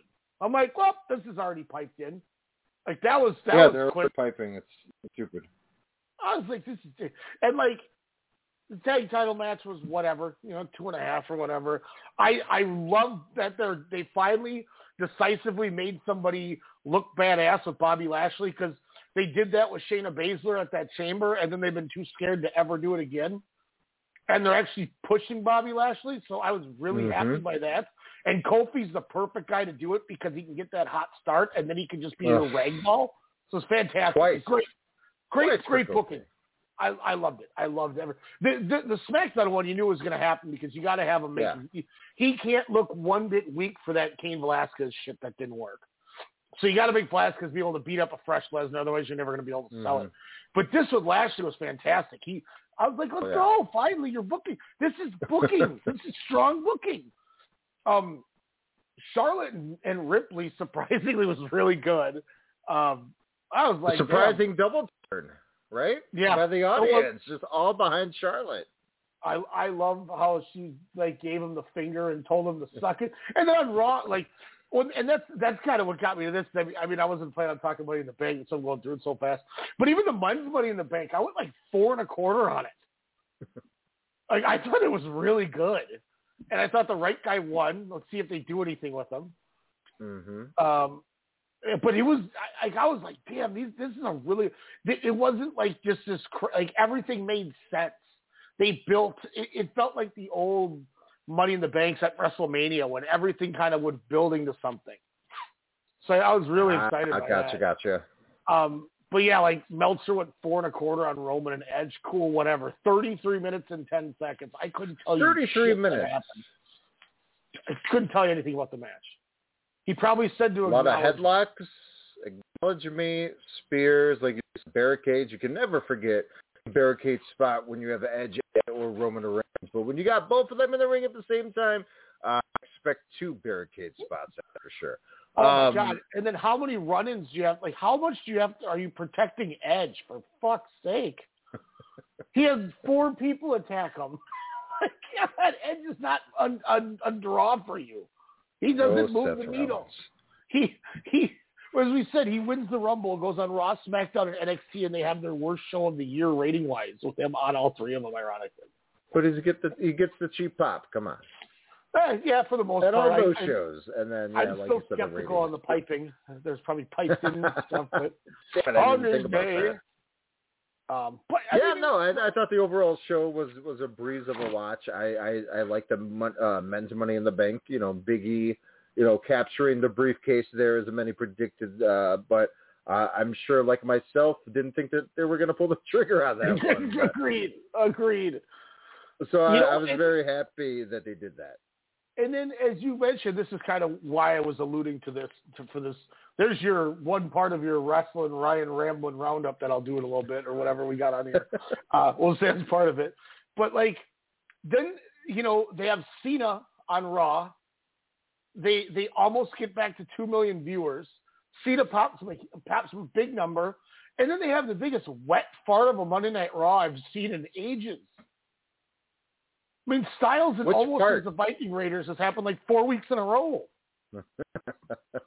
well, who would you prefer, Viking Raiders versus Omos and AJ Styles, or the Viking Raiders versus Ninjas versus a Private Party, or uh, whatever they're called in the Oh yeah, It's horrible. what was called in the E. But I mean, like it was it was Riddle and the Viking Raiders against Styles, Morrison, almost whatever. Jackson. Now I will say Jaxson Ryker and Elias. Actually, I I really enjoyed that. They that was the stiffest WWE match I've seen in ages. I mean, Was it another uh, concerto uh, map with Elias and and Strowman? What was that? The uh, with the exploding cello? Oh, Symphony of Destruction. Yeah, that's what they Symphony did. They did that again. There was a, a part where Jaxson Ryker took a, just like a flat back bump on top of a piano, and it was the nastiest sounding thud. Yeah, Meltzer went three and three quarters on a Raw match. Like, I agree, it was really good. Um, but then I'm about to check that back out. Then it's Natalya and Tamina beat Nia Jax and Shayna Baszler because of Reginald, and then Reginald gets shoved and Nia kicks him to the curb. And meanwhile, as he gets kicked to the curb, we see uh, Akira Tozawa, the most underappreciated man in this company, run in the ring, and he gets pinned by Reginald. So suddenly he's a baby face seven champion. And then what? he does like some like parkour thing off of the chairs to jump over Drew Gulak. and uh, you get you get Jimmy Smith and Saxton and them going, well, that was some Circus Olay type of stuff there. And oh, god. God. And then he does like a bunch of backflips in the entryway, and now he's your new twenty four seven champion. Did they also show his backstage pass for when he worked for Circus Soleil? Just be like, hey guys, you remember this? This is him because he can do this. Oh, they'll probably do that next. He'll get this a big feature. I guess Vince loves him, so that's why SummerSlam he's brought going to be on. by Circus Soleil. He'll be on TV because Vince. Is I mean, they'll be in Vegas. I mean, that that makes sense Oh, yeah. as a sponsor. Get So then, it, uh, then uh, in a United States title contenders match, whatever the hell that Oh. means. So Sheamus uh, has yet to defend his titles in, Yep. since he won it. and and once again he beats Humberto Carrillo for the ninth time. Um, then Bobby then Bobby Lashley does a contenders match too. This this is like the thing though. I I when I went when I told you I was going to take a nap, I put Raw on from Monday, and they had a Uh-huh. tag title contenders match between Styles and Omos against the Viking Raiders again, and then Sheamus had a Wait, so these, so the champions face their contenders before a chance for that match to happen again. yes, they Why? also did. Uh, I couldn't tell What is you. this, New Japan? then they did uh oh and then I did I stopped watching because I woke back up and it was Nikki Ash and, and uh Charlotte in a contenders match too, where she cut a promo and she said even Charlotte beats me this evening on Monday Night Raw. I'm still WWE Women's Champion going into SummerSlam. Okay, well, you just told us you're losing. This is Idiots. Um, so It's a triple so, threat now. But then, then uh, Bobby Lashley, Keith Lee comes out, in his hometown makes his return, and in six minutes he jobs. Does he lose? Yeah. And then down. And then the next match, uh, Karrion Kross uh, comes out for his debut with, with he's wearing the fucking title, and he loses in a minute forty to Jeff Hardy on a banana peel. Yeah, I don't get this. I, I've yet to see that that under two minute catastrophe. But could you book more horribly for someone that could be, you know, not the future per se, but could be a game changer, if you will, a new uh, coat of paint for that company to to have a a dominant heel. Well, here's the problem too: is is he's not the greatest worker. He's not a bad worker, but he's he's by no means a He's great got the worker. look. And the the number one thing you that he had going for him was, as much as I hate it, was that entrance, and they took it away from him. Just There's like Bobby. no there's no Scarlet Scarlet Bordeaux doesn't manage him. Um, there's no smoke. He just comes out and grinds his hands like an '80s heel a few times.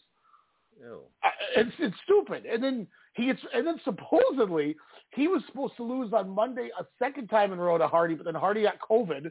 COVID. So then yep. so then they had Karrion Kross beat Keith Lee. like, how do you go from one to the other?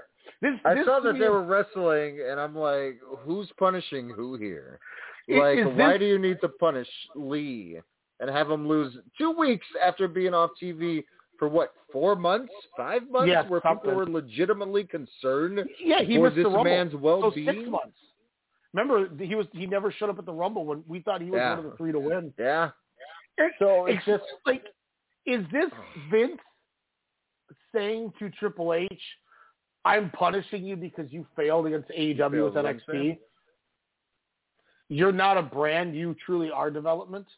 It's a little bit of that column, but also I, I, I truly think he's out of touch. Like as we reported last show, Vince Yeah. went to you know the performance center. Everyone was you know walking on eggshells, and he he saw like one or two people, and was just like, all right, you know, other you know Nick Khan and you know Bruce Prichard, you you do the rest. like he he just doesn't care. He just cares about you know what's going to happen, and you know essentially all the money that keeps pouring in. You know, of course, the Saudi is rumored to happen uh, in October here, depending on you know what what happens within the world, as it seems like it's going a backward yet again uh, recently here. But uh, yeah, I I honestly think it's a little bit of both. I truly don't think he knows what is happening there. Look, Samoa Joe is doing some of the best work he's done since he was going for the championship many many years ago while he was on Monday Night Raw doing some great stuff as the muscle before William Regal here until, you know, finally, you know, officially making his comeback, spoiler alert, into the ring as he will face Karrion Kross uh, at TakeOver 36 the day after SummerSlam here. Uh, but it's just like, how does the match even matter if Karrion Kross, your NXT champion, is getting pinned under two minutes to uh, the 10 year anniversary of Victory Road? And and I mean, let, let's not forget he told these these people they need to come back and have practice, and then Bailey. And look at out for nine Bailey. Like, why do they need to come back and practice? They're still wrestling every week in the the the, the Thunderdome. Yeah, he's the reason why they can't practice. He killed all the territories. Thanks, Vince. Yeah, so it's Womp just womp. you know they go from having a um, a good little show, a good little pay per view, um, to having their first live crowd fans back with on Raw, and they just drop. Where big the hell have you been? I, I, even the crowd was like, What? uh, okay, all right, well that was fun. Give me all your money. Meanwhile, two days later, in the same city, Yeah. in in Lance Archer's hometown, he beats Jon Moxley for the IWGP US title. Main events. It's just Well, it's a night and day difference. match. Night and day difference between these two companies. I'm I'm so glad you're you're you're watching more uh, Dynamite more re- regularly now, because I was like, God, I, ho- I I don't want to keep sounding like a broken record when I keep talking about how great it is. No, it was legit. Those Fyter Fest episodes, some of the smoothest and best like wrestling television, uh, from storylines to surprises to hey, there's Tommy End to hey, here's Andrade with Chavo Guerrero. To hey, you know we got Emi Sakura back full time. Like they are making and the genie, you know, Yeah. like everyone is just coming back. But yet Nyla Rose is still getting women title matches, injuring and breaking the wrist of the champion. I s- they No. still need a lot of help. You know, they they officially bought out the contract uh, from the NWA of Thunder Rosa, so now she is all elite. Uh, That's you know, awesome. So I mean, they're they're slowly building. Anna Jay is going to be coming back uh, if she's not back on YouTube already. Um, so I think they're they're they're getting things in line with their women's uh, with their women's wrestling. So I And think this is going to be be a lot of fun for them. to be fair too, the Nyla Rose thing was we we once Baker beats Hikaru Shida, she's going babyface because she's stupid over. So who's somebody that she'll get booed against that we can do a quick program with? It's the whole reason that happened. But we've seen it time and time again since the inception We of did. all elite wrestling. But I also don't think it's going to continue now. I think it was we just need to get her over real quick Mhm. as the baby, so they'll the people will know to boo her. Now we can move on because they don't. You're not going to put her in there with Jade Cargill already. Jade Cargill's not ready, and when No. you do put her in there with Jade Cargill, she's winning. So like, Man, I can't wait for that match. The promo exchange for, between those two is going to be you know, and, and once again, how smart they are with, with um, uh, um, you know, Jade Cargill as an example, or Anthony Ogogo. They know Mhm. what they have in some of these people, and they do enough to get them on TV so you won't forget them. But then they don't rush them. They let them grow. They let them develop. They let them get better.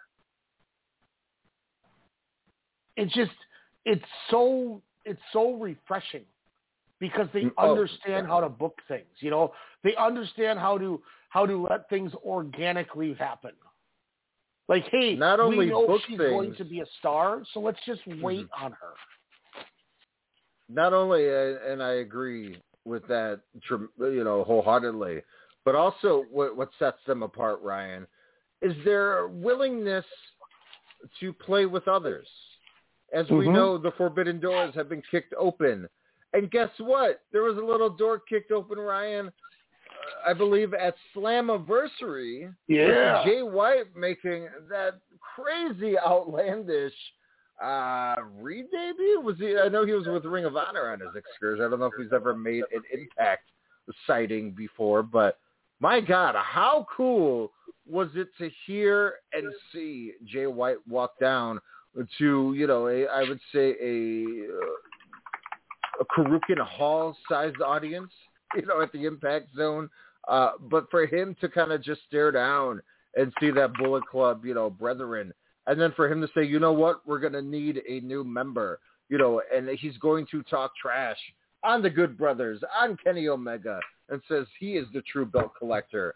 And as he brings in, as we mentioned, Chris Bey, Yeah. to now become a member of Bullet Club stateside, to then hopefully, like you said, bolster their uh, Super Junior uh, tournament this fall here. And uh, you know, I- obviously, uh, he's not going to be a part of the uh, the Junior Tag League that was just announced. I believe the five or six teams. Previous winner. Gato's in it. Gato and uh, and 2020, 2019, 2018.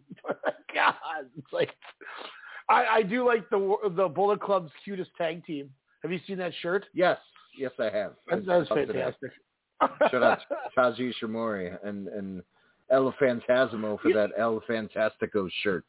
And you know what else is great too? Not to kind of last thing about the AEW part is they book ahead. They're like, and, and don't forget, in two weeks or three weeks, we're going to be back in Daily's Place. Miro's going to defend the TNT title against Lee Johnson, and also Malakai Black versus Cody Rhodes. like they're like, so now you're like, ooh, I got something to look forward to in three weeks. You know? Yes. I, it's just it's, it's smart, but no, he uh, do well. So it, it, I had Slammiversary, part of the Rapid Wrestling Roundup there. If depending if you wanted, I, I have the ROH Best in the World as well. The one uh, match I will say that I did uh, go out of my to watch um, was from Warrior Wrestling from a, a weekend ago. Uh, Jonathan Gresham, Davey Richards, a uh, good return of form for Davey Richards in a not the most technical masterpiece type of match, but a match that I respected the hell out of and was really excited to see uh, uh, uh, Richards back into the ring. And once they kind of got each other's groove, groove about halfway, it was a, a nice uh, back and forth song and dance. So definitely a, a very uh, technically sound match that, that I was happy I was able to watch. Um, also, um, I'm just trying to find where I had it written down. Uh, I watched the MLW Battle Riot three. Uh, that was on Oh, Battle Riot. Was that World was- War Three? Uh, battle Riot is the the big 40 man battle or 41 man battle royal, where the Why winner 41? gets a uh, uh, world title shot of their choice. And the whole big setup was uh, was Contra, all the guys in Contra, uh, the Sentai Death Squad. Soldier one and two. Um, who else is there? Davari was in there. In there. So yeah, the Super Death Squad, Sentai Death Squad Soldier one and two, Davari, um, Simon Gotch. Uh, I'm trying to go through, trying to find all my notes here uh, on there. Well, Kojima's uh, not a full timer, but he's getting into some feuds and storylines and Impact. I just saw him and uh, he's going for some tag straps against uh, Joe Doering, the fan of the show, and uh, Cody Deaner. I'm assuming I always thought it was Diener, but uh, he's teaming. I don't know with someone. I forgot who it just was, but uh, going for some Impact gold there, Ryan. That's pretty. cool. Hey. Yeah, K- Contra though, that's the big uh, Jacob Fatu faction. Yes, They yes. um and they uh I, I don't know why I can't I've I'm not finding my notes that had some of the I think Kevin Ku and Kit Osborne might be inside of it as well. Um and the big the whole big thing was they were their whole job was to make sure that um Alex Hammerstone did not win the whole tournament and uh Joseph Samael from from the from the Contra and Alex Hammerstone were the last two in which Alex Hammerstone eliminates him and wins the Battle Riot match, uh, which also had Savio Vega, Kwang, and the Blue Meanie in it. Wait, Vega pulled double duty. Yeah. he was both him and Kwang. That's yeah, great. Richard Holliday got like hard weighed against King Muertes in their the IWA Caribbean Heavyweight Title match, so they had to pull him out of it. so he he wasn't in the match. Um, But it was it was a fun little match. I, I was having a good time with it. Uh, Davey Richards was number one. TJP was out there early. Uh, Tom Lawlor got dumped out, and everyone was all laughing at him because he's a big heel too. Um, and then L.A. Park comes out. His two sons are the tag champions, Oh. and um, L.A. Park gets his mask ripped off, and it's actually Tom Lawlor. And they're like, "What the hell are you doing back in here?" So then he gets dumped out again. oh, Lawlor. And then we That's saw great. Injustice and the Latin American Exchange. Wait, did he put like a pillow feud. underneath that bodysuit? Because I mean, No, I he looked- Park. He's, he's a pretty big dude. That's why he immediately got thrown out because they were like, they looked at him all weird and they're like, "What the hell?" um, yeah, it was a hot little opener. Uh, uh, uh, Jordan Oliver and Myron Reed and Justice came out and got into uh, uh, what is his name? Uh, Dario Cueto from Lucha Underground because they do Azteca Underground now. Um, he got they got in his face asking for a tag shot, and uh, Jordan Oliver's running his mouth, and Myron Reed gets in his face, and Cueto steals the microphone. He looks at Myron, he goes, "Who the fuck are you?" I was like, "Oh!" that was like the first two minutes of the show. I was like, "Well, here we go." then we saw uh, Rivera and Slice Boogie with Julius Smokes and Konnan, the Latin American Exchange, come out. And oh, uh, they're back. Nice. yeah, it's just it's not obviously not Santana and Ortiz, but uh, and they're they're asking for a match, and Jordan Oliver uh, starts talking smack. He's he's calling uh, he calls uh, Konnan just a clout chasing clown, and um, he looks at Rivera, who's Danny Limelight, and he's like he's like, unfortunately for you guys, we're the ones that stay in the limelight. Everyone's like, oh, because he played off his other gimmick. So that was kind of fun. Um, but it was it was a fun little show. It was at the 2300, the old ECW arena. Um, oh, really? Yeah, it was so it was fun. It was it was a nice little show. Um, I enjoyed it. So Uh, waiting for that Dragon Gate relationship, MLW. Get on it. um, Drake, uh, you know, I'm going to wait on this one because we we'll use that to lead in. Uh, ROH Best in the World. I don't believe we talked that yet, did we? That was after our Uh, last no. show, correct? Um, Yes. Kind of go through this real quick. Uh, Briscoes uh, defeated PJ Black and Brian Williams. Brian Williams, guys, keep your eye out for him. He's my next Daniel Garcia. He's this guy. This guy's great on the mic. Watch out for him. Uh, EC3 defeats Flip Gordon with two and three quarters. Uh, Shane Taylor promotions. Shane Taylor, Kaun, and Moses defeat Dalton Castle, Eli Isom, and Dak Draper. Uh, Ah. A lot of a lot of animosity between uh, Castle and Isom. Pretty good back and forth with them. Uh, with three and a quarter on that. Josh the Goods Woods defeats Silas Young in the Silas Young specialty last man standing match. Went three stars on it. He gave a German off the apron through two tables on the floor, which is Oof. disgusting. But that was the first time Silas Young has ever lost a last man standing match. You know why, right? No He's way. the last real man alive.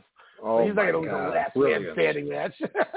but he finally does to Josh Woods, the goods. Um, and then in a match that was done just like Lashley and, and Kingston, but way better, uh, Brody King via two Gonzo bombs in, the, in a little bit longer of a squash, went three and a half, defeats Jay Lethal. Just Oh. annihilates the shit out of him. It was awesome. Um, it was it was it was really good. It was really good. Um, and then was was at this point three and three quarters of my match of the night ROH Pure Title. So uh, for those who don't know, Pure Title, uh, you get three rope breaks and then you can't use the ropes anymore. You get a 20 count on the floor. It's more pure wrestling based. Uh, via a knee a knee bar ankle lock combination, Jonathan Gresham defeats Mike Bennett. Mike Bennett looked Wow. he was fantastic in this match. Uh, what uh, was- what what what changed it? I mean, wa- was it just the Mike Bennett of old uh, when he was a don't know, part of uh, the Pinnacle or whatever gimmick they were? Or? I had no no expectations going in on it, and Okay. I left It was like that was really good. I really liked it. Was Um, Marina uh, Maria with him, or is she? No, she's like as the head of the women's division. So then they Okay. kind of promo about the women's tournament. Chelsea Green shows up, say, saying she's now in ROH, but she can't be in the tournament because of her wrist. Um, uh, then uh, Dragon Lee uh, via the incinerator uh, regains the TV title, defeating Tony Deppen. I went four stars on this. This was awesome. Uh, Oh, Deppen hung with Dragon lost. Lee. He hung the whole time though, and I, I kind of figured as much because he was just Lee was the champion. He got stripped of him, so I knew he was going to go back to him as a placeholder. Mm-hmm. Um, and then in an awesome, awesome turn, uh, the foundation, Titus and Jonathan Gresham, uh, that that whole that whole unit. Uh, Tracy Williams obviously got literally hit by a car, so he wasn't medically cleared to wrestle. Like he legit got hit by a car Hmm. like 24 hours before that. Like, I don't even know why he was at the building. So Rhett Titus needs to get a partner, and Jay Lethal got annihilated by Brody King, so he's no, he's not going to help. Gresham, literally 20 minutes before this, beat Mike Bennett. He asks him, he agrees. Gresham says, "All right, Rhett, you know, whatever, I'll be your tag partner." They defend the tag titles against Violence Unlimited members Chris Dickinson and Homicide. And Homicide uh, via the 187 on Jonathan Gresham, who because of Hmm. how tired he was, was the weak link. Uh, Dickinson Homicide, the new Ring of Honor tag team champions. Wow. Which is awesome. Wow. Talk about murder, death, kill gang. Jesus. and then in a sprint, 15 minute match, 10 minute match or something, uh, four and a quarter, Bandito defeats RUSH to become the new Ring of Honor world champion. wow. It was awesome. This Wow. was a really good show. It's a really Roosh good to show. AEW rumors. Watch out. um, that the Slammiversary, which we kind of brought up, uh, Fire and Flava losing the tag titles to the Decay, Havok, and Rosemary. Um, two and a quarter. I went uh, four and a half. This this this was really really good. Uh, Ultimate X, Trey Miguel, Ace Austin, Josh Alexander, Chris Bey, Rohit Raju, and Petey Williams. They they ran a lot of really good stuff where Rohit Raju was too short to grab the cable standing on the top rope. So at one point he takes a rope and throws it over the X on the cable, Okay. pulls the other side down, pushes them together, and starts climbing it like he's in a high school gym. and, and everyone's like popping hard for this. Um, and then they had some more crazy gimmicks like that that they did. Um, What's crazy is like those type of matches, the X Division matches, the Money in the Bank matches. Uh, it's kind of akin to like the slam dunk contest where you see it so many times where you're just like, well, what else new? And they do, and then you see something, you know, surprising like that, and you're like, ah, it works. We can continue these matches. But- and it helps because the, unlike the Money in the Bank, the Ultimate X they don't do every week. You know what I mean? They don't do the Mhm. ladder match. They don't True. do Ultimate X, which helps. But but it's, that's exactly what it kind of is. You know, it's like their version of that. Um, Yeah. so then uh, another spot where I don't remember somebody was on somebody's shoulders, and Petey Williams it like gets swung while he's he's hanging from the X, and he, he starts falling towards the canvas vertically, but manages to land on top of I think Chris Bey, who's on Josh Alexander's shoulders, and gives him a destroyer falling from the rope off of Alexander's shoulders. that was incredible. then there was another spot where like um Josh Alexander is is shimmying across the X and he's getting punched and punched and he now he's hanging upside down from the X. And um like Austin's got Trey Miguel in a in a some kind of a submission and Bey then puts him in a submission. Then Rohit Raju gets in a submission. And then like Petey Williams like suplexes him backwards and as he suplexes him, Josh Alexander catches I think it was Rohit Raju by his leg. And then Raju Okay. reaches over and puts Petey in a chin lock. And then Josh Alexander has Raju hanging uh, while he's hanging upside down in an ankle lock. So he's got him in an ankle lock while his body, like instead of just dangling from the ankle lock, he's got Petey in a chin lock who then is working over a submission all the way to the turnbuckle. It was it was so like unrealistic, but it was so sweet. and then uh, Alexander lets go, which causes Raju to fall over, which pulls Petey over, causing the pile. Alexander sits up and takes off the X, and uh, after fighting with Chris Bayfort, gets the win. Is he one of the most under? I don't even want to say underrated, but the He's gonna be in my underdog wrestler of all of professional wrestling over the last, I don't know, two, three years. I mean, incredible tag run. Uh, you know, part of the North with you know all ego Ethan Page there.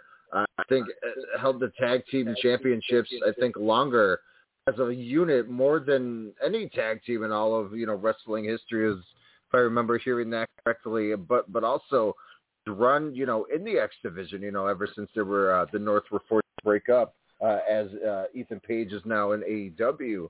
But Alexander, just you know, the stuff on the you know indies that I've seen, uh, you know, especially you know uh, AAW and, and whatnot out in Chicago. But just you know, and, and stuff on Impact that I that I have seen is never disappointed. Always think this guy could be it. Has that Timothy Thatcher you know type of vibe there. But I think this guy, you know, not only could be the face of Impact, but I think this guy could be utilized in any company and be forced to be reckoned with. But I don't think there's too many people that know about him, Ryan. So do you think he's probably the most underutilized or underappreciated wrestler in all of wrestling at the current moment? I mean, maybe. Like I, I think he's good. Like he's going to make my most improved. I think, I really do. Um, he's just he, you know, he was put in a spot and he stepped up, and he's made the best of it. Mm-hmm. I, you know, I, I, I don't want to say for sure. Um, but I think there's a chance that he could be the guy that they're grooming to beat Kenny. Ah. Ah. And I don't, and I wouldn't be mad about it at all. Were there uh, sprinklings of that, you know, or, or just you know, kind of? Yeah, I mean that that wouldn't be bad. You already you know had your Sami Callihan's and your your Eddie Edwardses, your Mooses, uh, and a few other contenders so far. So I mean that would be, you know, thinking out of the box, but also you know continue to push a guy that that has served that company, you know, for for the last couple of years in tremendous ways. and, and that's one of those things too, where like, you know, if you really, really break it down, there, there really Who else is, is there to the throne? Exactly. Because yeah, Exactly. you're you're 100 percent right.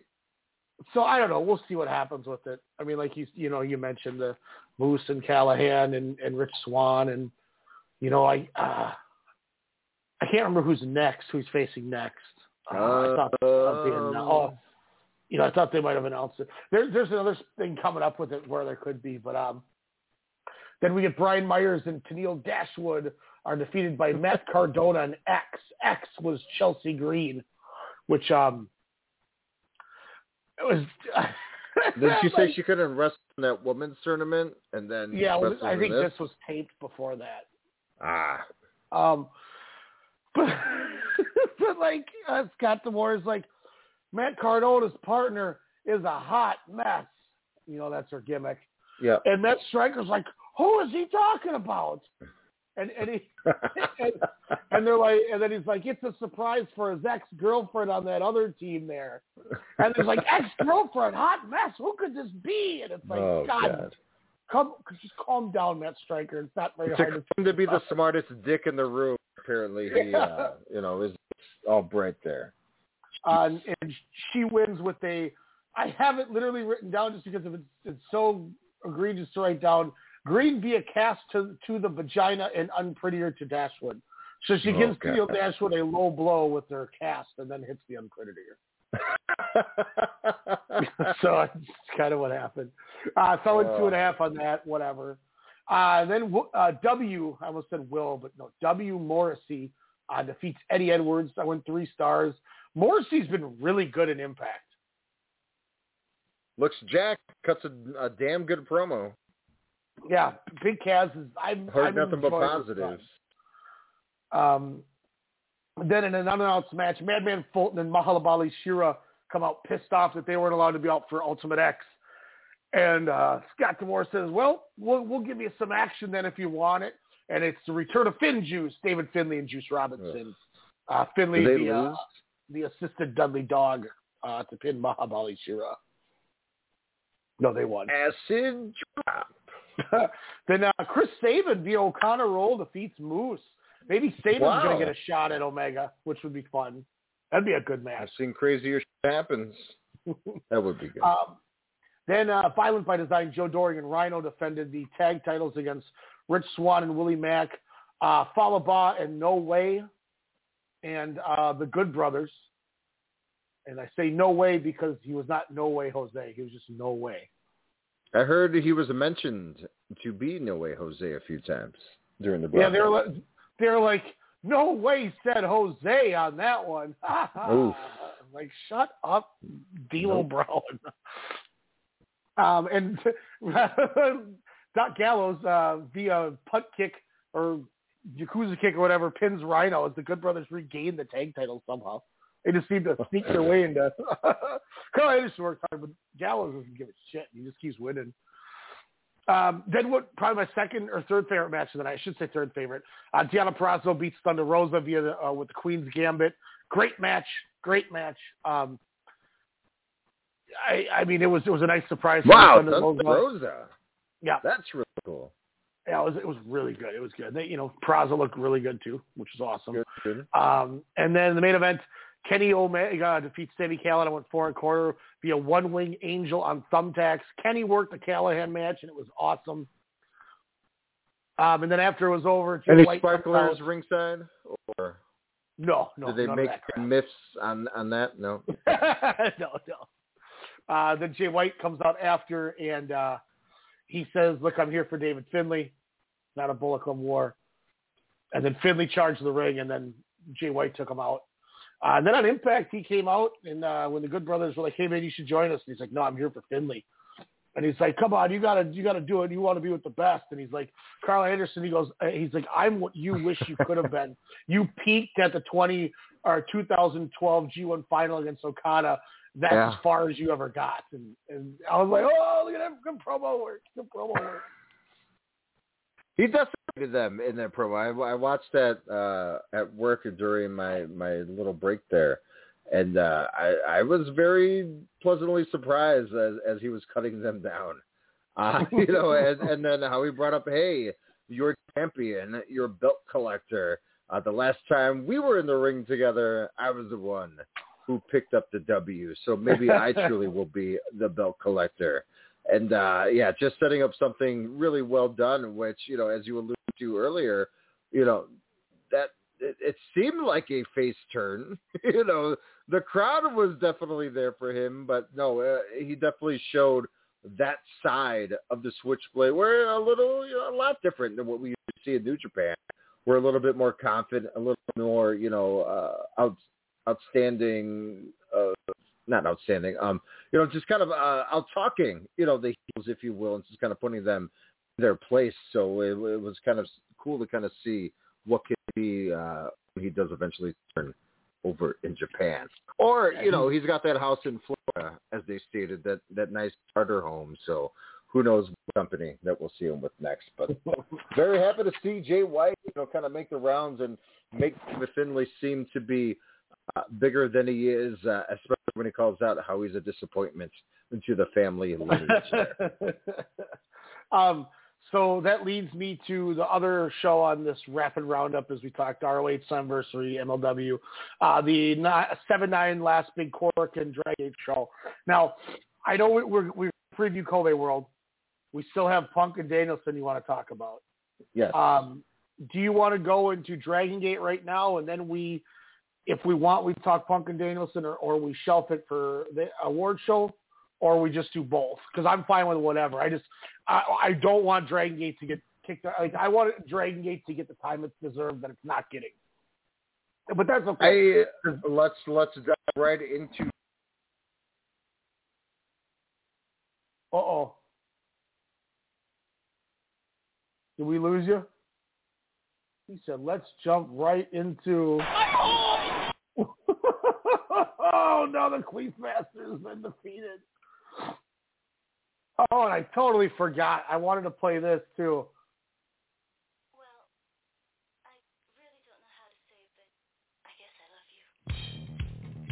During the uh, the Ryan wrestling rambling roundup, I wanted this to be the background theme. Little Ken Oka action. I totally forgot.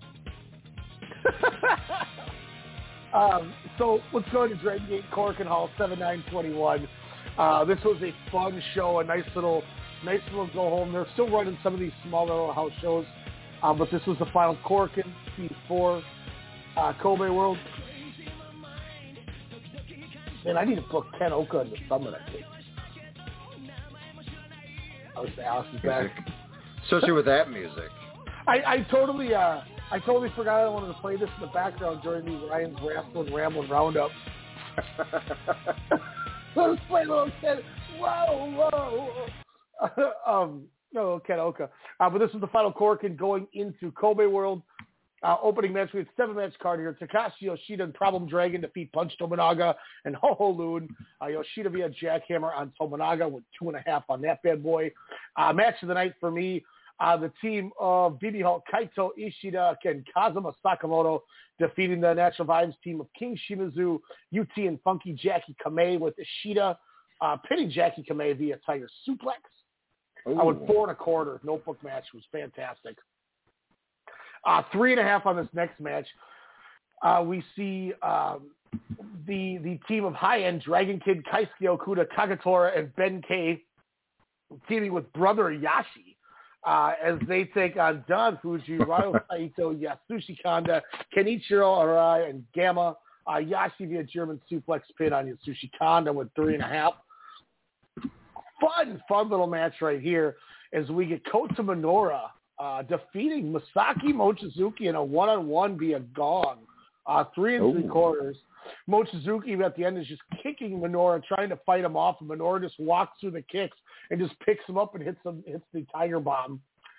Uh, I was like, damn, that was tight. Let's go. Perfect, perfect way to do that there. Um, then we get uh, Masquerade, uh, the team of Shun Skywalker, Jason Lee, Dragon Dia, and La Estrella defeat the, or excuse me, are defeated by the RED team of Eita, SB Kento, Diamante, Wow. and Inferno.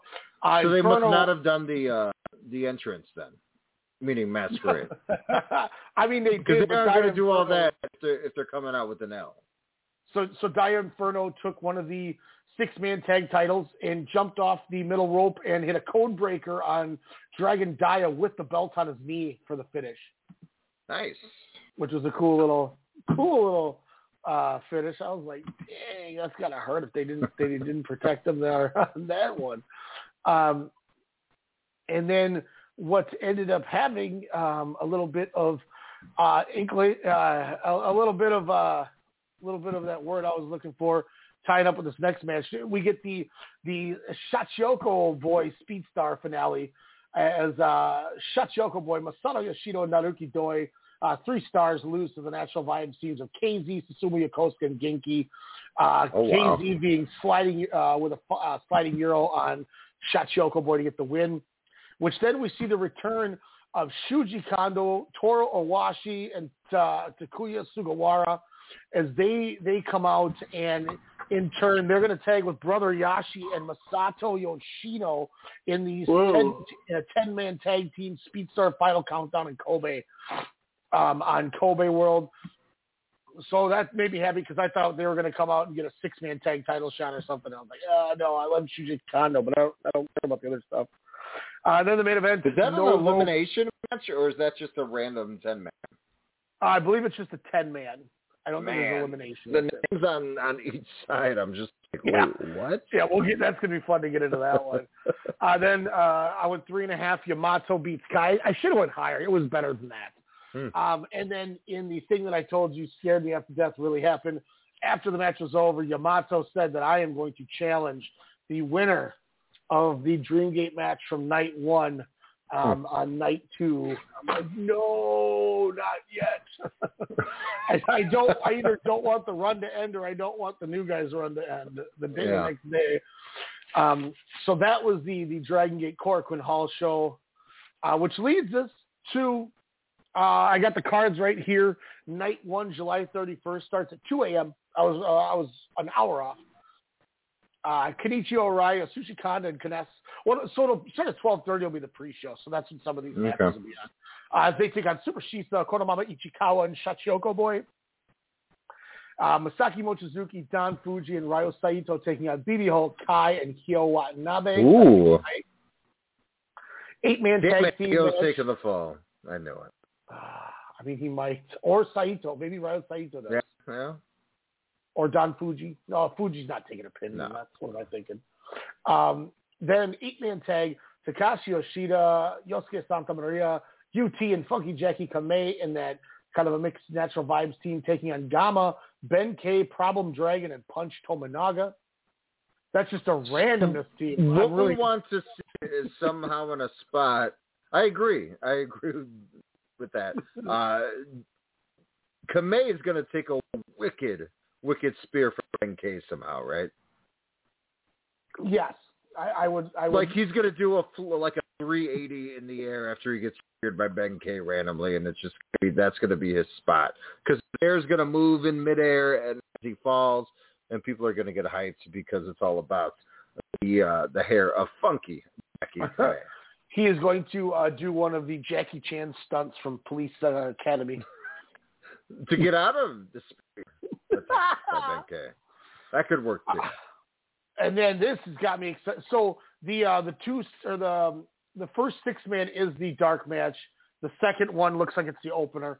Uh, third match on the card, special singles match. Kota Minoura versus Eita. The Rock is on the back of one Kota Minoura on this match. That's Oh man, sign me up. Uh, then we get the open the Triangle Gate match. This should be fantastic. SB Kento, Diamante, and Dia Inferno against Dragon Dia, Jason Lee, and La Estrella. Juicy. New chips. I, I mean, I, I can see it happening. I definitely can see it happening. You know, they probably want their gold back. They want all the gold. Diamante is going to give a hella to world backbreakers to Austria. I call Oh, it right now. That's like my new favorite thing is I just want to see these guys work each other because every time they get better with each other, it's so good. and that's just God is call- Alex. I'm this show's gonna be fantastic. Both of these, man. Uh, fifth That's only four matches, show, by the way. Uh, Keisuke Okuda defends the Open the Brave Gate against Yes, Genki Genki. Horiguchi. This is probably Genki's last big match, but damn it, this is gonna be fun. It's gonna be fun. Kick, sleeper holds, half body scissors, and a bungee cord that is going to go from the ring to the stage. That's going to just piss him off until he makes Genki go to sleep. But it's still going to be fantabulous. When they're 10 minutes into the match and they have a crazy stretch and Genki hits the backslide from heaven, it's going to give me the biggest false finish of the night. okay, so. Uh, then the match I mentioned, 10-man tag team Speedstar Final Countdown in Kobe. Masato Yoshino, Shuji Kondo, Toru Owashi, Brother Yashi, and Takuya Sugawara taking on Ultimo Dragon, Naruki Doi, Yamato, Dragon Kid, and Kagatora. I love that Doi's on the other side of the match. It's Mhm. fantastic. Twin Gate title might be my tag team of the year right now. Kick Boy, Kaito Ishida, and Kazuma Sakamoto defending against Susumu Yokosuka and King Shimizu. This is going to rock. Ooh, yes, it will. Yes, indeed. I love the King Shimizu uh, gimmick, the Rikishi, if you will, and I, I think this is going to be pretty damn fun. Uh, I don't know though. Is, is Shimizu? No, they they can't put traps. It'll be fine. Retention. And then retention. Main event, Shun Skywalker defends against the King of Gate winner, KZ. And then we move over to night two of the tournament. Not a full card yet. This is just the updated card. Um, but we have the Open the Brave Gate match where the winner of Genki and Okuda takes on Kagatora. And then, as I said, the thing that made me nervous, Brother Yashi, Shuji Kondo, and Toro Washi will be getting a Triangle Gate title match against the winners from the night before. Mhm. And then the winner of the tag title match, please be Sakamoto and Ishida take on De- uh, Dragon Kid and Ben K. That's if we can get Ishida, Sakamoto, Dragon Kid, Ben K. I am yoked. Uh, and then either Shun Skywalker or KZ against Yamato. And what I've been saying the whole time, Masato Yoshino retirement match, Masato Yoshino and Naruki Doi, Speed Muscle, Doyoshi taking on BB Hulk and Eita. I've been saying it's going to come down to Yoshino and Eita the whole time, and I am going to say it right now. Yoshino is going to give Eita Sol Naciente, and that is going to start the turn gonna. of RED turning on Eita and his big face run. Wow. Wow. and then he's gonna he'll be able to start a stable. It'll be Eita, Naruki Doi, uh, Takashi Yoshida, uh, Yosuke Santa Maria, and Um, I mean, you can put you know whoever you want in there to be the pin guy. You can put Don Fuji in there or something. But Yeah, but that's what I he's think a filthy animal in the other promotion. How's how is he gonna deal with both sides there? That's okay. But Paraguay or uh, not Paraguay, the Sauron guy can lick my butthole. I I just I I'm so excited. I am so utterly excited for this. It's going to be such a good flipping show. Um, and it'll be, even be better if I'm able to uh, to make it out. Yes, yes. Um, and this the second show. Uh, it starts at uh, three o'clock Japanese in Japan, so midnight our time. Pre-show Ooh. probably start at ten thirty um, that night. So be fantastic. Got to figure out. Yeah, if you can make it out, we can get the, we can watch these. Like I'm, I, I will avoid spoilers as need be. Uh, Summit is on Friday, and then I got the kid till Sunday, but we can figure out a way to do something while he's potentially here. We'll see how it all works out. Um, but I'm excited, man. This is going to be really good. These shows are going to rock. Oh man, I'm great time of the year. We got you know Dragon Gate, you know Kobe World two nights again. Speedstar a finale uh, weekend there as he's going to take on uh, more uh, duties in the well, yeah, just more duties in the office. So it'll be great to uh, to kind of see, like you said, uh, Doyoshi one last time here. Wow, I didn't even think about the Eita turn. Something that you have been uh, kind of teasing over the last year or so. You know how brilliant it will be uh, for Dragon Gate and Eita. Uh, but what will that do for the summits? It's it's oh well last Friday Eita uh, took on Kento Miyahara in his rematch in Summer Games, his first defense, Mhm. and he loses V1. Kento Miyahara defeats him. Now Wow. you're two-time champion. Uh, the winner of Summer Games, Kazuchika Okada, said September 24th. Believe the title or the pay-per-view is going to be called Gold Rush. Let's put on the dream match everybody wants. Kento Miyahara, Kazuchika Okada, Pro Wrestling Summit World Championship. Man, I'm sure Okada said to you, "I I love you, Booker man.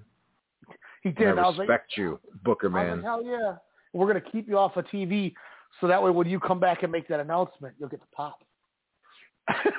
but that's And also, don't forget this weekend,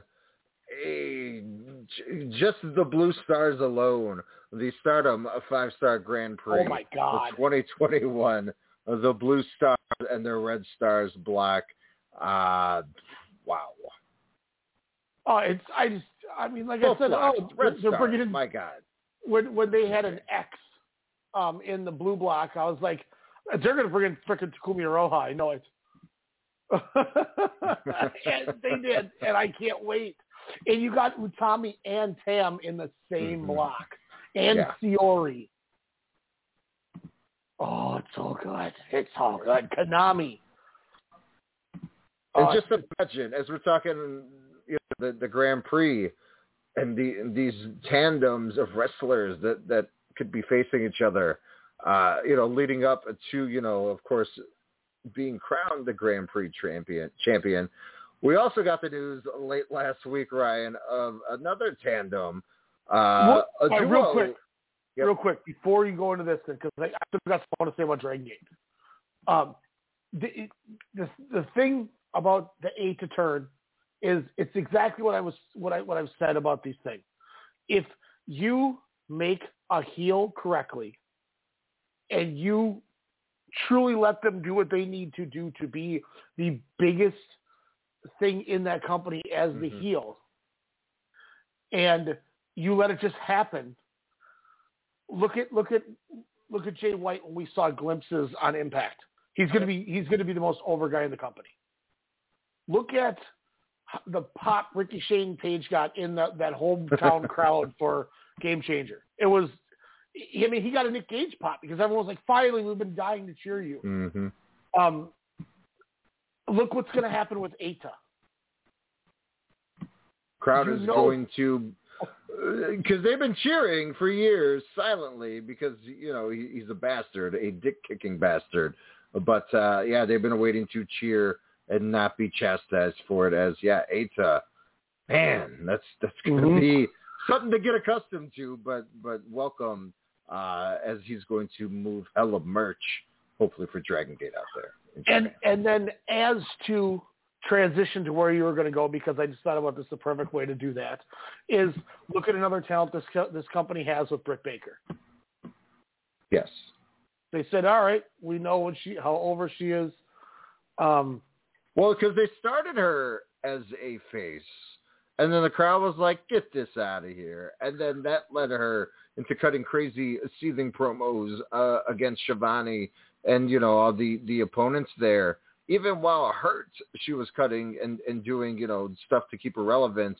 And again, you know, uh, just not the pipe bombs, if you will, not the Saudi Arabia comments, but you know, again, she just made it, you know, a little bit of that fourth wall. She would always tear into her opponents or something that was going on within the wrestling realm, and I think a lot of people enjoyed that and can kind of see that rawness. So, you know, like you were saying, you know, once she does eventually turn, because that's just, you know, the only direction that they can go with her at this time is, uh, you know, printing money off of that.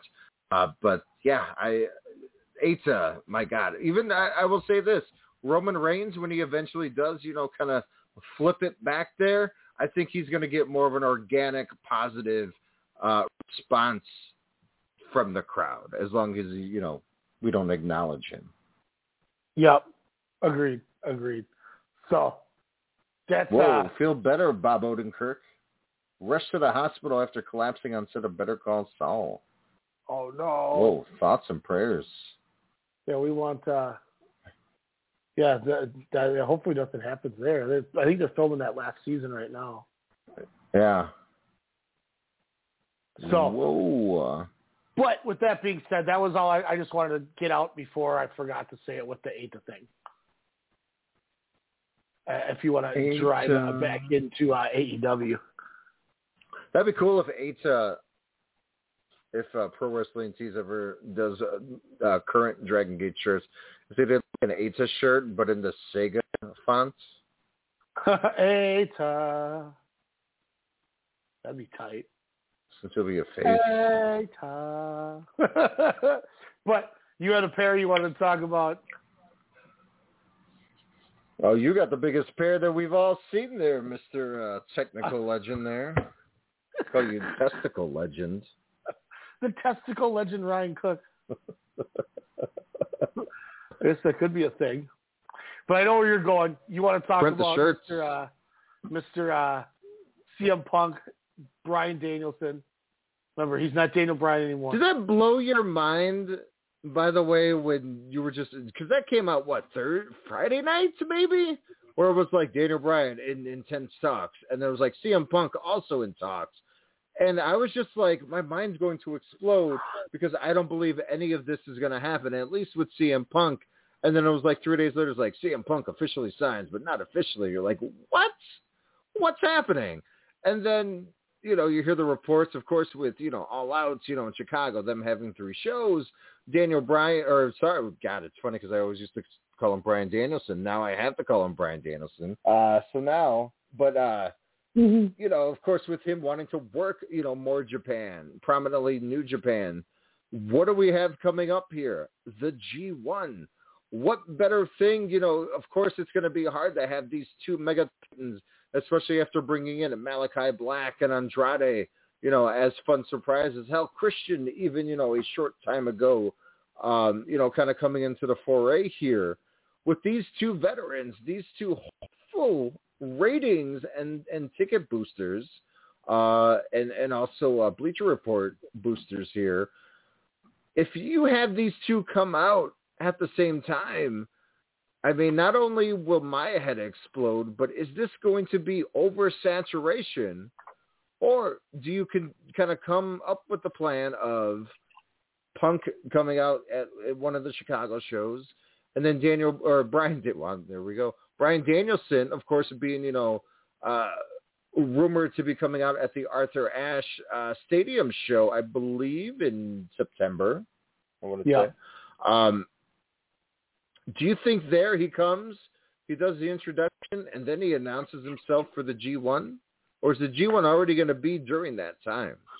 Uh, I gotta look to see when the G1 is starting. I'll, I'll take a look right now. Because Um, wouldn't that be the best thing to do? Where instead of having both of those guys in your company with all this bevy of talent there, to get him out of the you know American limelight and get him in that tournament. Because if he's the if that's one of the reasons why he signed with September AEW 18th. because of the relationship. Uh, September 18th to October 21st. Jesus, yeah, I just saw that too. So yeah, I have no idea what the hell they're gonna do. I think he shows up at Arthur Ashe. I do, um, and I think it's I think it's the best thing to do because you're gonna have 19,000 people in Vince's backyard. Mm. Why not have him show up in front of those people that may not have It's seen It's a big AEW? middle finger. Yeah, that's it's a hundred percent why you do that. When the guy who just main evented WrestleMania six months later is coming out on your competitor, at the biggest show they've ever had. That's I, Oh I think it's God. you have to do that. Um, you know, and speaking of the other gentleman, you know what I had said to you was, do not, I repeat, do not have him debut at All Out. You have No. him debut the week before All Out. You already sold the venue, so you don't need to advertise him for that. You know, you are, you don't need to give any more because you have sold this venue out without even giving a match. Mhm. So you don't have to give it away. But if you put him, if you have him show up before, you know, now he can, now he can sell you pay per view buys. And I still think what I want to see happen is I want to, I want to, I, want something to happen where they they subtly start hinting towards it, like, like they randomly have like um somebody's in the back and they're they're drinking a Pepsi. A Pepsi, Or- okay. okay. Or, Or um, you see Portillo's. I don't know Or people, uh, get, people wouldn't get Portillo's. oh come on. You They they Portillo's. they get the, they would get the nobody in Delaware is going to know about Portillo's, but they're going to go that's CM Punk's tattoo. Or or you have some you have one episode of Dynamite where everyone keeps calling each other punks. You're a punk. You're a punk. you know, just and, and I mean I might be way off, but just these little subtle things. And then yeah, no, yeah, planting the seeds there, you know, or maybe someone's reading one of the comics that he wrote.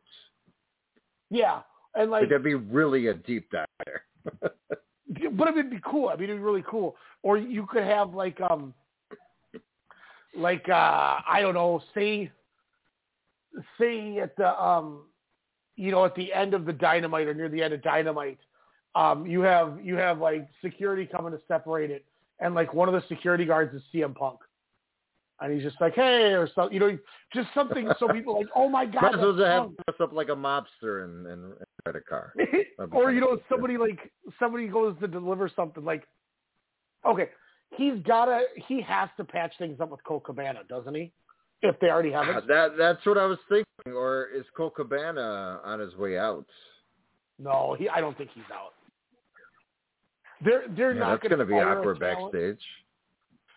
maybe that's what you do you know you you um you have uh Cabana Cabana gets beat like four shows in a row. And and um you have see him you have see somebody pat him on the back and he looks up and and it's CM Punk and he's like hey it could be worse right? And then he walks away and everyone's like oh my god that was CM Punk. You know, Even something something, like in the vein of, I, I, I think we all remember this, where you know, Punk was, you know, him and Cena having that that great feud, and and the ending at Monday Night Raw, where you see him align himself with Paul Heyman as that limo is driving slowly and the windows down, and it's Heyman, and you're like, hmm. And then you're just like, holy shit, is this really going to happen? Like something along those lines, whether it's Omega, you know, escaping, you know, a, a tag match or something, and they're, you know, backstage, and all of a sudden, Punk's in a limo driving by, the window just drops down, and then you see him. He's like, oh, I've heard of you. You're a belt collector, huh? Well, I'm the best, you know, in the world, and you know, you can go on and set up something like that just to tease that. I'm not saying throw that at all out, or maybe if Hangman Page, who's the you know obvious and and rightful challenger for the AEW uh, championship, there maybe he says something to Page, and and maybe either gives them, you know, hey, I know this crowd in Chicago very well. This is how you can get on their side. This is, you know, some keys to victory since I have, you know, been known to have big matches there. Something, you know, yeah, like you're saying, kind of teasing there, not like, hey, by the way, it's Omega Punk. Yeah, like, Like you yeah, said, that's they like the event out. It's just something that, hey, we know this guy is going to need some time where he, you know, hasn't wrestled, you know, consistently in in seven years. You know, he's been writing, you know, he's been doing movies, you know, and what have you. Uh, but you know, it's just, yeah, I, I think if you bleed into something and just not, you know, go the Christian Cage route, um, and have them team up with the dinosaur right away. But I, I just think it's something uh, where I, I, think as a mouthpiece for a faction of a new faction at first could possibly work because I think he's, you know, as we know, he's just as dangerous on the mic as he as he is in the ring. Because again, we got to remember it's been a long ass time for him. Where on Danielson's case, we could definitely, you know, appreciate and know we're going to get a 20 to 25 minutes uh, kick fest. Yeah, yeah, yeah. Um, and I- just I think that's I I think I want Punk to show up. Like the limo thing's cool, but like they're they're just did it with Omega and and uh what's his name Callis, where they left in the the limo to go to Impact and all that. Like they just did that, and they just had MJF and them pull up in the limo. So like they've done that one, but I like the idea of I just and I also don't want to take away. I don't want anything to make Page be overshadowed against Kenny. Yes. And if you do anything like that, you're going to immediately take Page out of it, and people are going to instantly start speculating Omega and Punk, and then when Page wins, they're going to be disappointed. But I think, which now, now tying this all together with what you said, hear me out on this. Um, Page or Omega leaves the final show for his life, and he runs, and he, he he's like, I'm getting the hell out of the building, and he's running to leave, and he goes out into the parking lot, and he's like, he's like waving for the the the the, the Uber or whatever to come, and he's like, ah, he's like, come on, open the door. And the driver comes out to open the door, and he goes, man, you're in a hurry, and it's CM Punk's the driver. And then he No, closes goes, the door. Hiya, Kenny. Ah. no, but like he makes no mention of of Kenny. He just he's just like where where to, and it's CM Punk. And you're just like, oh my god, that was CM Punk, and then that's all you get, You get nothing else. Because now, We'll see you next year. now every single person's going, I have to watch this pay per view because he's got to be there, right? And then Oh, yeah. this is this is what I want to happen. Is I want MJF to beat Jericho again. It's not going to hurt Jericho if he can't beat MJF. He's over 50 or whatever. It doesn't matter. Mm-hmm. When MJF beats Jericho, he's talking all the shit to him, and he's like, and he's like, I told you I'm MJF, and I'm better than you, and you, and the lights go off, and now everyone starts freaking out, and the lights come back on, and Punk sitting cross-legged in the entranceway, and he's like, Hey Max, and and and then you, you, now you got Punk there, and he cuts a promo on MJF or something. Like, ah, everyone lose their mind. Or That would be a, a very nice back and forth.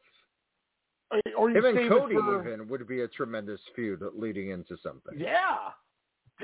Cody would be good too. So I don't know. I just I want to see something.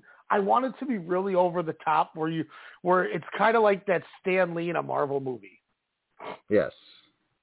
where you freak out and then you're like, oh my god, oh there he is, and it's just it's like ah where to, and it's like see a fun driver, or like somebody's walking backstage like reading something and and and like Kenny's rushing to get out of the building and he he knocks into somebody with his shoulder and he keeps running and then the camera turns back and the and the person looks back and then looks at the camera and he's like what a dick and it's CM Punk walking and then that's how the show goes off like, air. oh shit. Or someone's just is listening to a living color vinyl, and you're like, ah, I know what you did there. and then it's the lead singer of Killswitch Engage that has the vinyl in his hand. You're like, whoa, that is a Howard meta. Jones. Yeah. he uh he so he gets shoulder blocked by I'm I'm going back to this now because I thought about something else. He gets shoulder blocked by Kenny, and then he, he turns away to see the back of his head, and then he looks at the camera and he's like, "What a dick!" And then all of a sudden you see him and he walks into either Cody Rhodes or Tony Khan's locker room, and then Dynamite goes off the air. Ooh. Ooh. Like what what were your feels, Ryan, when you were reading all this that, you know, hey, it's potential that they're going to be there. Hey, the you know, they're just waiting for them to sign. Hey, they signed this morning. Like I, as a wrestling fan, a Mark, not like someone that knows the business, the industry, and have to, but as these two wrestlers that have been seminal on the independent scene, Ring of Honor, WWE, you know, that, that we've seen in our formative years, like for them to say, hey, for, for Danielson to jump and say, this is what I want to do now in my life, in my career.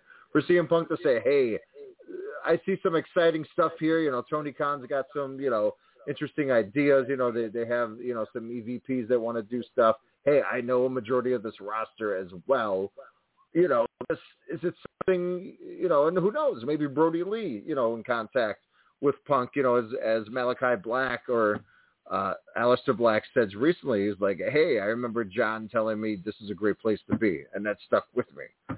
So Yeah. I, I would always, you know, hear this and that, all the good, you know, and, and we know Punk and, you know, and, and Brodie Lee had that, that hockey connection and, and were really good friends, you know, during their time there. And, you know, it's just something where, again, I was marking out. I was checking dirts every half hour where I was giddy and I was oh, like, yeah. I can't believe this is happening. Like this oh. is Christmas in July, but like for you, a hardened wrestling fan, journalist, Mark, what have you, like honestly, were you were you annoyed? Were you just like, hey, maybe they're out of their prime, or B, were you just like, holy shit, wrestling's gonna get good again? I I had thought Daniel Bryan was going there the the last time, and then when he mm-hmm. went back, I was like, "Ugh, what are you doing?" Because that was when I went to you and I was like, "Look, everyone's talking about, well, now we get all these dream matches we didn't get. You're not going to get it." And I told you it wasn't going to happen. I told everyone it wasn't going to happen. Mm-hmm. You know, everyone's like, "I know, but it'll be de- they're going to get this." And I'm like, "Yes, they they should. We should." But but you know, too much credit being given. You know, Yeah. and then it was exactly that. He wrestled The Miz and Shane McMahon. right away. and yeah, it was, and it was like, you know, and, and it was, it was right at that moment too. It was like slowly. That was about the, I think that was the year before when you finally went. That's it. Let's just stop. I'm fine. We're done. Yeah. and you're like, okay, that's, yeah, I can't do it anymore either. Like, I had just gotten to that point when he came back, and I was like, I don't care. It's not going to work because they're not going to give mm-hmm. us anything. We're not going to get And him you're and Adam right. Cole. We're not going to get any of this. We're not going to get him and Kyle O'Reilly. We're not going to get Roderick Strong in here. We're not going to get any of this. It, it, well, we did get him and Roddy in that Royal Rumble, and and it was amazing. Didn't we get him and Cole on like that SmackDown leading up to Survivor Oh, Series we when they did, were all yes. Yes. yeah. And I just remember Roderick Strong destroyed Bryan Danielson's chest Mhm. in that Rumble, which was awesome. But like, you know, no, they're just gonna give us the Miz, and then oh no, and half of his half of his return match was him laying on the floor at WrestleMania, not able to tag Shane. so stupid. Um, so I kind of knew this was gonna happen, and I had a feeling with with the Chicago connection and pro wrestling tees and all that that eventually Punk was going to do it because there's no way that was going to be the last way he wrestles. Pro wrestling doesn't work that way. Mhm. Nobody when they say I'm done is done. Never happens. I just didn't know. I just was surprised it was going to happen all at once. But then again, you know, Tony Khan said we're we're going to start up this Rampage show, and because of that, we're going to we need more talent because we're going to treat this as as important as Dynamite. Wow. And and they we get Tommy End, we get Andrade, CM Punk, we get Daniel Bryan, we get Thunder Rosa. You know, Mark Henry, whether people call him a big deal or not, that's a big name. People Yeah. know who Mark Henry is. And I wouldn't be shocked if one of those two don't show up on the first rampage to get a pop. But that show being on a Friday night at what nine o'clock, it's like right after SmackDown. Will that consistency of viewership if they jump from Fox to TBS? I mean, that would have to be advertised prior in order for that to that number to get a pop. People are already going to get eyes on that, but if you get, you know, like, hey, CM Punk is going to show up on a Friday night 9 p.m. show, it just seems like it doesn't have the same luster as like Wednesday night Dynamite, you know, prime time. Yeah, and that's one of those things too, where you, you Are these adver- two your attraction wrestlers? Are these your Brock Lesnar, John Cena's, where they're not going to be there, you know, week in and week out, where it's just going to be, you know, hey, every other quarter these guys are going to be in a few feuds, do their thing, and then come back, you know, here and there. Oops. I don't think it'll be that long. Um, AEW doesn't have all their talents working. That's why they have so many people is because they don't want to burn you out on it. Mm-hmm. I mean, how many matches has Cody Rhodes had in the last six months on Dynamite? Uh, wow. You know what I mean? Uh, the strap match, the yeah, him and QT, QT Marshall. But you know, he's had maybe. but that was a while ago. That was quite a while ago.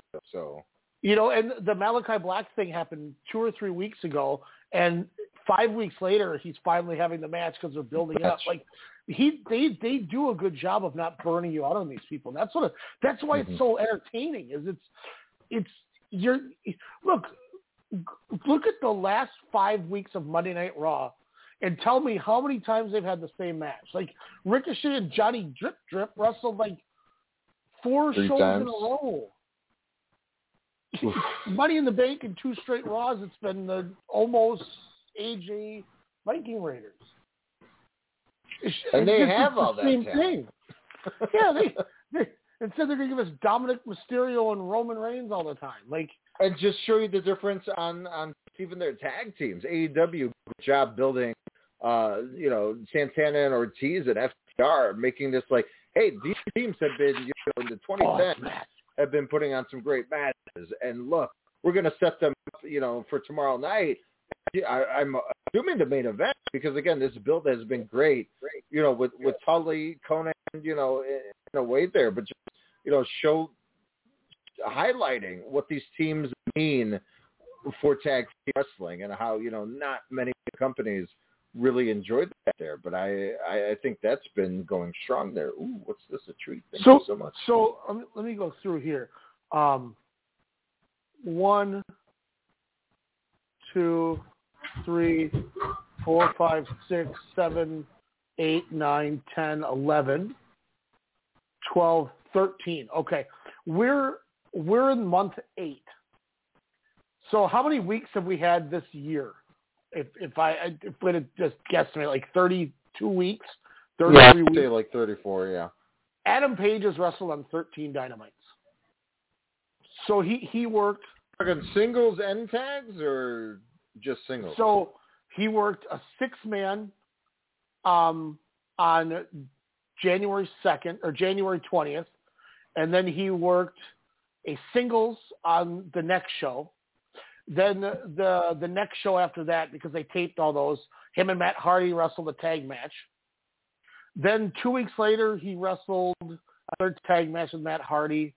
And then the next day, because they taped another week out, he wrestled Isiah Kassidy. Uh, March 3rd, he was in a tag match. March 24th, he wrestled Cezar Bononi, two-minute match. April 7th, he beat Max Caster. April 21st, he beat Ricky Starks. Um, and then he lost to Brian Cage the next show. Um, and then he didn't wrestle on TV until May 28th when he beat Joey Janela at Friday Night Dynamite. Then he, him and Ken beat Team Taz June 5th. And then uh, June 26th, he beat Powerhouse Hobbs on Saturday Night Dynamite. And that was his, he hasn't wrestled in a month on Dynamite. In a month. Wow. 'Cause he's been uh, too busy coming out late after Dark Order has been uh, in the ring or vice versa. Where you're like, where's the backup? but like, Where is everyone during this feud? But the wow. most over guy in this company, arguably, who's going to win the strap. That uh, he's had 13 matches on TV. Cody Rhodes, QT Marshall, July 7th, and then him and Brock Anderson tagged on June 6th. what the hell's a Brock? An- oh, uh, Arnson. That's right. Yeah, And then the show before that uh, was against the Factory, and then that was June 4th. And then he hadn't wrestled on Dynamite since April 22nd, and that was on Blood and Guts. He wrestled QT Marshall again. And then there was the Duval Street fight two weeks. Oh, that was a house show, so that doesn't even count. And then he had an exhibition match with QT Marshall again on my birthday. Wow, I mean, I can't believe that feud's been going on that long. I thought it just happened like in June. he's had five matches since my birthday on Dynamite, and three have been against QT Marshall. Wow. And or excuse me, a, a singles, two, three singles match, yeah, three singles matches versus QT Marshall, um, a tag match with Ogogo and QT Marshall, and then Mhm. a tag match with Solo and Marshall, and then the singles match again. So he's had five matches, and they've all been QT Marshall in Wow. in four months. Like that's my point. They don't oversaturate these guys on TV, so I'm not worried about them doing this. Mm-hmm. You know, then he They're good to weave their their talent in and out, and like you were saying with the Rampage, you know, it, it, I'm assuming it's going to be like a dark. Because I mean, are they still going to elevation and dark, including with the Rampage? I'm guessing one will one will be taped before one, and one will be taped before the other. So we're going to have four AEW products on TV and and two on on the interwebs. Yeah. Oh yeah. Because because Dark and Dark Elevation are great. They're they're some of the best shit they have. I love those shows. Wow. Because it's it's like 12 matches in an hour block, hour and a half. It's like watching a legit performance center, except they have people. Yep. It's like watching wrestling, indie wrestling, you know, the 90s. You're watching people grow and mature and characters evolve, which I think is the most important thing. So check this out. So aside from those five matches I told you, Shout out to JD Drake. March, hell yeah, JD Drake rules. Um, March 11th, he worked uh, Pentagon Junior. Um, the show before that against some guy named Seth Gargis in a 50-second squash. Um, and then March 3rd, it was against Shaq and Jade Cargill. A month, a month before that, it was him and Shoddy Lee Johnson against Cezar Bononi and Pete Avalon. Two weeks before that against Pete Avalon, and two weeks before that, Matt Sydal. And that's all he's done match-wise on Dynamite. Wow. Like, they don't oversaturate these guys. And that's The one- they did. That's the Mandela effect, apparently. And that's that's why these shows are so good is because you get different shit all the time. I, I it's fantastic. It's so and they and, and they did this with limited during COVID when they had limited people too at times. I, it's just this, this company is like this is the first time right now where I'm like, man, something's going to compete with Stardom and Dragon Gate potentially for my my company of the year. Because the last two years, Noah was the only thing that sniffed that. And Raw, you know, kind of dripping within almost one and a half million of viewers route, and and Dynamite getting a you know one of uh, their highest rated shows last week with what 1.1 million. So I mean, as we've been saying over the last you know six months, they could be itching.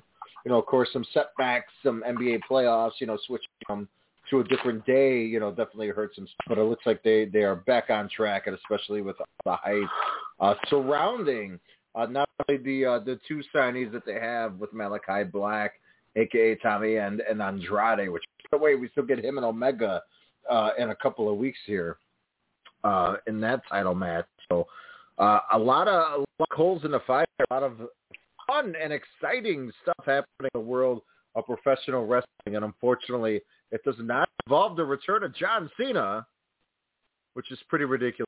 But you know, like Roman Reigns said, it's like missionary position every day of your life. Would you, Ryan, right now in your life, would you settle missionary position every day, or no? Oh yeah, it'd be fine. It's, it's probably been a year almost, so yeah, I'll take it. Shit. And by the way, I think we're Roman we're gonna find about Sydney a babysitter, and I'm I'm gonna get you uh, a lap dance Oh, baby, like after me? Raw. you know, I, I think Roman was talking about himself in that promo too. Oh, I Look, will say I'm- when he was talking in that the middle of that promo, like when he started going on like the same music, the same this, that was a different side. Like even during this whole acknowledge me, Well, you could see he was just loose as hell. And she's like, you know what? I'm gonna dump it all. He buried me during our last feud, and this is gonna be my attempt. And just his tone was different. I was like, okay, it's a little bit more believable. you know, Yeah. he's kind of saying what everyone's been saying for years, but you know, I, I'm, uh, I'm intrigued to see where where where the the continuance of growth of this feud. Am I looking forward to Survivor Series? No. Will I watch it? Maybe, but you know, it definitely won't be the the night of. That's for sure. Uh, it just uh, like I- I'll say this. I think that before this year's over, Yep. um, AEW is going to be ahead of going to be Ahead of Raw. yeah, or have at least times when they beat them.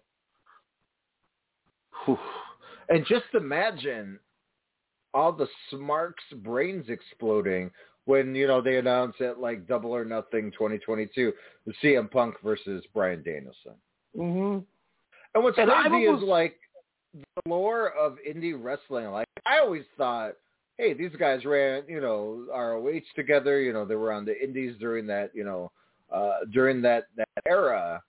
I assumed that they were the best of friends, and then years later, you read and you find out from people, you know, or you know, your people in the industry, and they're like, yeah, they they say hi, or even from interviews with them, like, yeah, we, we're we're we're cordial with each other, but it's not like we hang out. And I remember that Mhm. totally like blew my mind because to me, they're the same type of wrestler, and I'm not saying style, but just what they bring as an overall package and what they mean towards that 2000 to you know 2010, you know, or maybe 2014 when Punk left.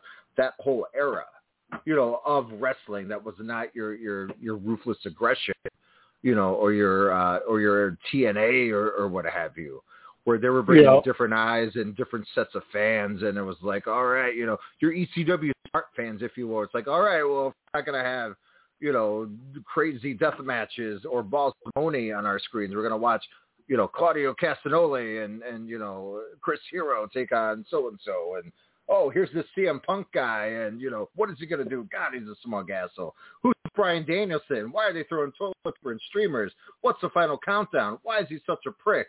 Headlock, huh? Where it just brought so much more difference.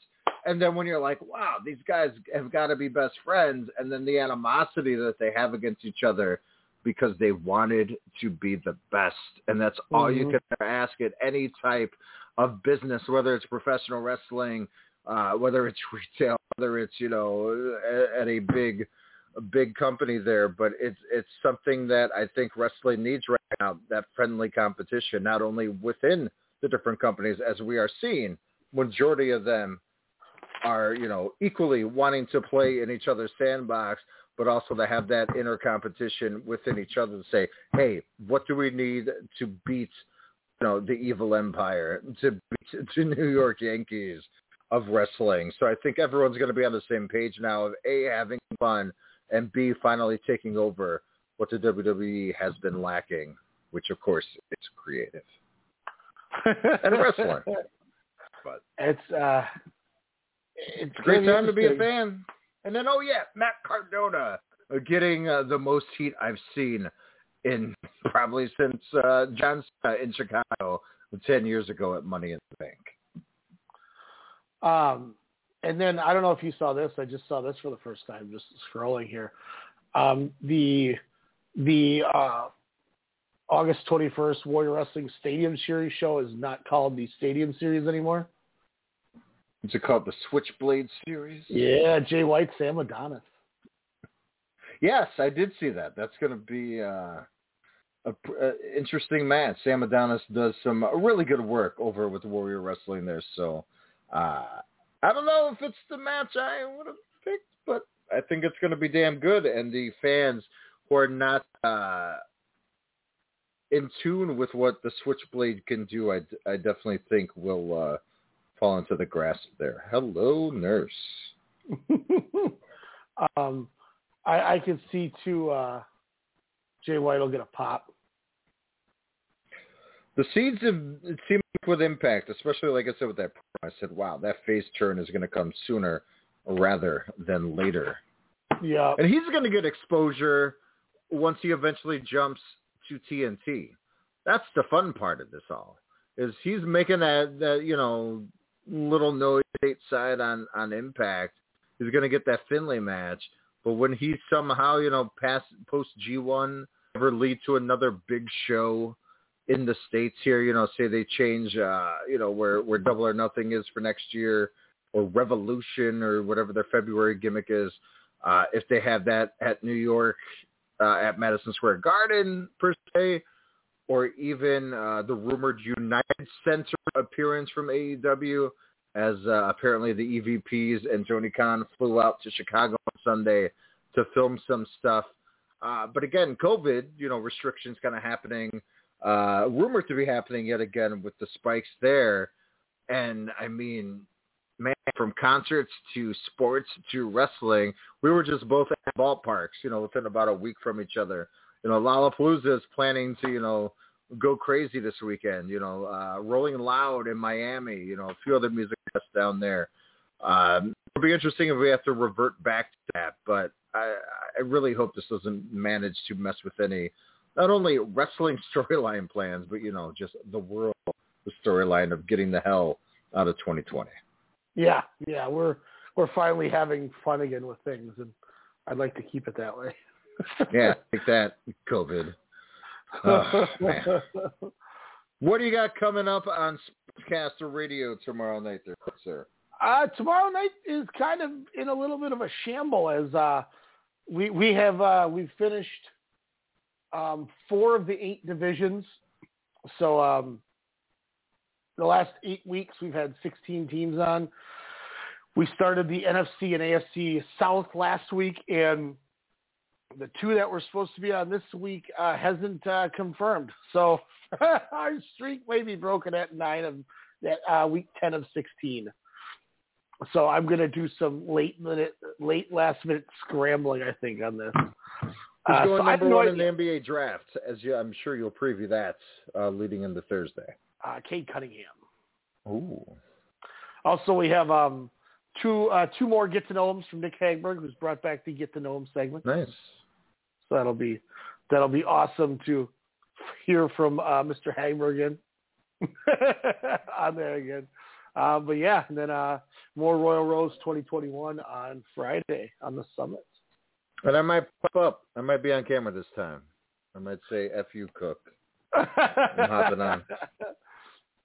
The the only the only reason that, that makes it hard doing that is the uh, the green screen's so damn small. If I had a bigger green screen, it'd be perfect. That's what she said. um, that's the one advantage when we uh, when uh, when when I move into the the new place where the the room that is going to be my my dream room. Um, Mhm. I'm going to paint one of the walls uh, like a green screen green, so that I can Oh, walk. I'll be able to walk around and like have like a like an actual like what'll look like a studio room. Very nice. Look out for That'll that. And look out look out for Saray. Or is it Sarai? uh, Saray uh, taking off uh, women's heads Yeah. all throughout. Uh, I was like, I hope they know what's about to happen when when she gets in there and uh, with some of these people and they start going because she ain't gonna uh, she ain't She ain't gonna pull pull a shot. And she smoked uh, Priscilla Kelly, which is tight as hell. That's gonna be fun though. But yeah, we got got some good stuff coming up. And uh Thursday, we may jump back on Thursday here with our uh, award show, so be on the lookout. But we Be had to on get in to the- make sure we at least uh, got you that Dragon Gate coverage. Yes, yes. Kobe World. Don't forget Dragon Gate Network dot org com whatever. Order it. It's great. And we'll watch New Japan. Tanahashi filling in for Kota Ibushi. That's crazy how we're like, yeah, maybe New Japan. It's wild that we're at that point juncture in our lives. They ran a dome with five matches. Tokyo I mean, Dome, right? Yeah, But they have like Where eight thousand people. yeah. There's no. I don't think there's anyone in the bleachers. It was all on the uh just on the. Uh, it looked weird. That's which I'm going to leave you with one thing, and we can talk about it later. Um, one of the wrestling podcasts that I always listen to, they they had proposed a question. Um, do you think New Japan, with everything going on and things getting changed and goofed over there, do you think it would be worth it to bite the bullet and buy the roster a plane ticket and just run the U.S. for six months? What do you mean, run the U.S.? You could run buildings that are the same venues you're running now with the same amount of fans, but you'd have cheering and reactions and not a quiet clap crowd. Like I'm scared to watch the dome with no noise. Hmm. Especially in the Tanahashi Championship match, right? Yeah, yeah. But like they could come and run ECW Arena or Hammerstein, and you know they could do this, and they could interact with AEW and all the companies because they're already in America. Um, I mean, they got could- that show coming in California. Yeah, and that building sold out. They, they sold it out without even announcing anything yet. So America will buy tickets. Like they they want to see it. I mean, do you do you just say, you know what? Screw it. Let's just fly everyone over here and let's just run it, run the U.S. for six months. I mean, if it's if it's there fiscally, then sure. I mean, one of the reasons why the last time they toured heavily, it was because like Tanahashi was the name, and like the rest was Young Lion. So people were like, "Huh?" You know. Mhm. So I think they're gonna make for that with that show uh, states here in a couple of weeks. I mean, if you're able to get at least, I would say six top pedigree wrestlers the you know pure wrestlers, not like your Jay White's, your Juice Robinsons. You know, if you could bring like Lij, like when they would do the That's ROH tours, like if you, You could bring bring those guys and just run, you know, maybe two or three tag matches, and then if you can have like three special, you know, matches, like you know, attraction matches. You don't need a title match every night, but yeah, you you could run a different title or two titles every night. You know, at a different you know state. I think that would work. You bring the whole roster and you run the exact same bookings you're going to do. You just I mean, do you do that of- after the dome? After January? Or you do it until January and hope it gets better. Man, it's all about that Bushiroad money. I mean, uh, on paper, yeah, that sounds like a, a fantastic idea. But I mean, I, uh, when you break down the logistics of, of it, but eh, Like you, I don't you know. I don't, I don't know if if people would be tired out by it. To be honest with you, I don't know if it still has the same aura. I mean, yeah, it's been a while since they've been here, uh, of course, with COVID, and you know that that sold out pretty. Is that in San Francisco? This this event or San Fran or L.A. I think one of the two. So, uh, but I mean, what if the- you the ran the, bases- the entire G1 here, and you run the final in like I don't know, you run the final in Madison Square Garden and invite AEW with. What are your states that you're going to do? What are your ten cities? You have that you 18 shows. You got to do. You have Yep. 18 shows. But you could do So two you- shows in some cities, like Yeah, you're you doing could- with the one now. you start at one end of the and go to the go to just go across the U.S. You you get you rent like six six big buses. They're already used like, to riding the buses, so I mean, yeah, Yeah. that wouldn't be a problem So for get- them. You get the big buses, and you start in California. And you work your way across. I wouldn't be. I wouldn't mind if they did the uh, New Japan Cup that way. Yeah, I mean, it was just it was a question of pose, and I was just like, that's a really interesting take. But like you, you know, they, they're running in Japan. Um, they're running in Japan sometimes in front of 800, 800 fans at Korakuen Hall, no, right? You're kidding. I mean, they can't they can't put any more in the buildings. Yeah, see, but if restrictions are going to be, you know, coming to a head again, as rumored in America, if and you can avoid those cities that are really strict. hmm So I mean, every Um, venue is going to look for something to add. I mean, and like you said, that's a guaranteed at least eighty percent selling, if not a sellout for a majority of the the areas. You know, if they play it smart. so they ran Korakuen Hall today. Uh, what the fuck? Is this already over? Oh, uh, Dick Togo and Evil defeated Bushi and Shingo in the main event. What? the worst main event ever. El Fantasmo, Jado, and Taiji Ishimori beat Robbie Eagles, Tiger Mask, and Yuya Uemura. Fuck.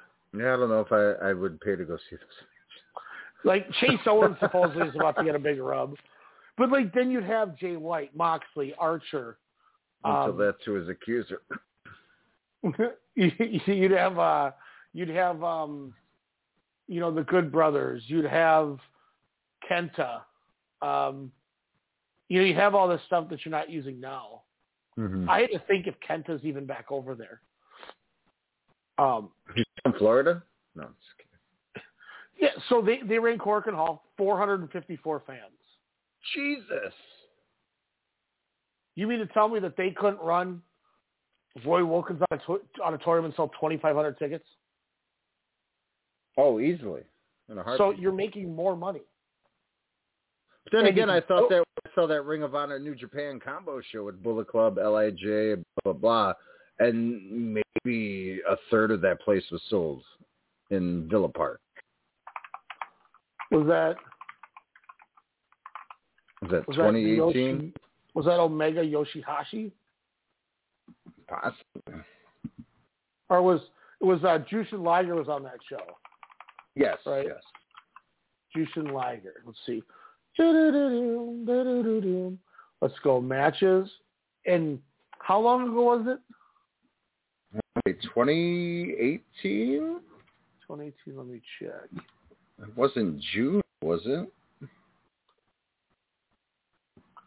Um, I can go like this here. I can type in matches Jushin Liger and Cheeseburger. Jushin Liger and Cheeseburger defeated the Dogs at the Odeum in Villa Park, right? Yep. Uh, May May thirteenth of twenty eighteen. Um, it doesn't say how many people are in attendance. Oh, because that's that's a TV taping. Ha, that's why. So it was the um. That's why it didn't pop up, right? Ah. I, I want the. uh Why doesn't it show the damn show? So it was May thirteenth of twenty eighteen. So let's go back like page four. Well, page three. I went too far. All right. Um, ROH Villa Park. Here we go. Is this the whole card or is this just the taping? It's just a taping. Weird. They they have it broken up into three events. That's stupid. I, I was I was hoping they would just have like, hey, here's the whole show, Yeah. and then you could, whatever. But I mean, like, it's I, I, my point is just like, it's not like they're they're not going to draw fans. You know what I mean? Jesus. I saw Gordon and Jonathan Gresham, uh, Deonna Purrazzo, and then Briscoes and Rap- I remember Roppongi 3K be- being there, but I totally spaced that they faced the Briscoes in that match. that was Cody Hangman, Marty, and the Young Bucks against Lij. Yes. That I do remember. Yeah, so it's just like I don't know. I think they could do just fine over here. You know, and the, the extra money it costs to fly everyone over. Okay, cool. Well, we'll make that up by just having real fans. Stardom can uh, run that shit over there then and take over. There you go. Yeah, see. I don't know. Just was a interesting like what if that I thought was fun. I don't know. I, I started thinking about logistics and all that, but I, I mean, I, I just don't know if there's that much firepower than what we saw three, four, five years ago.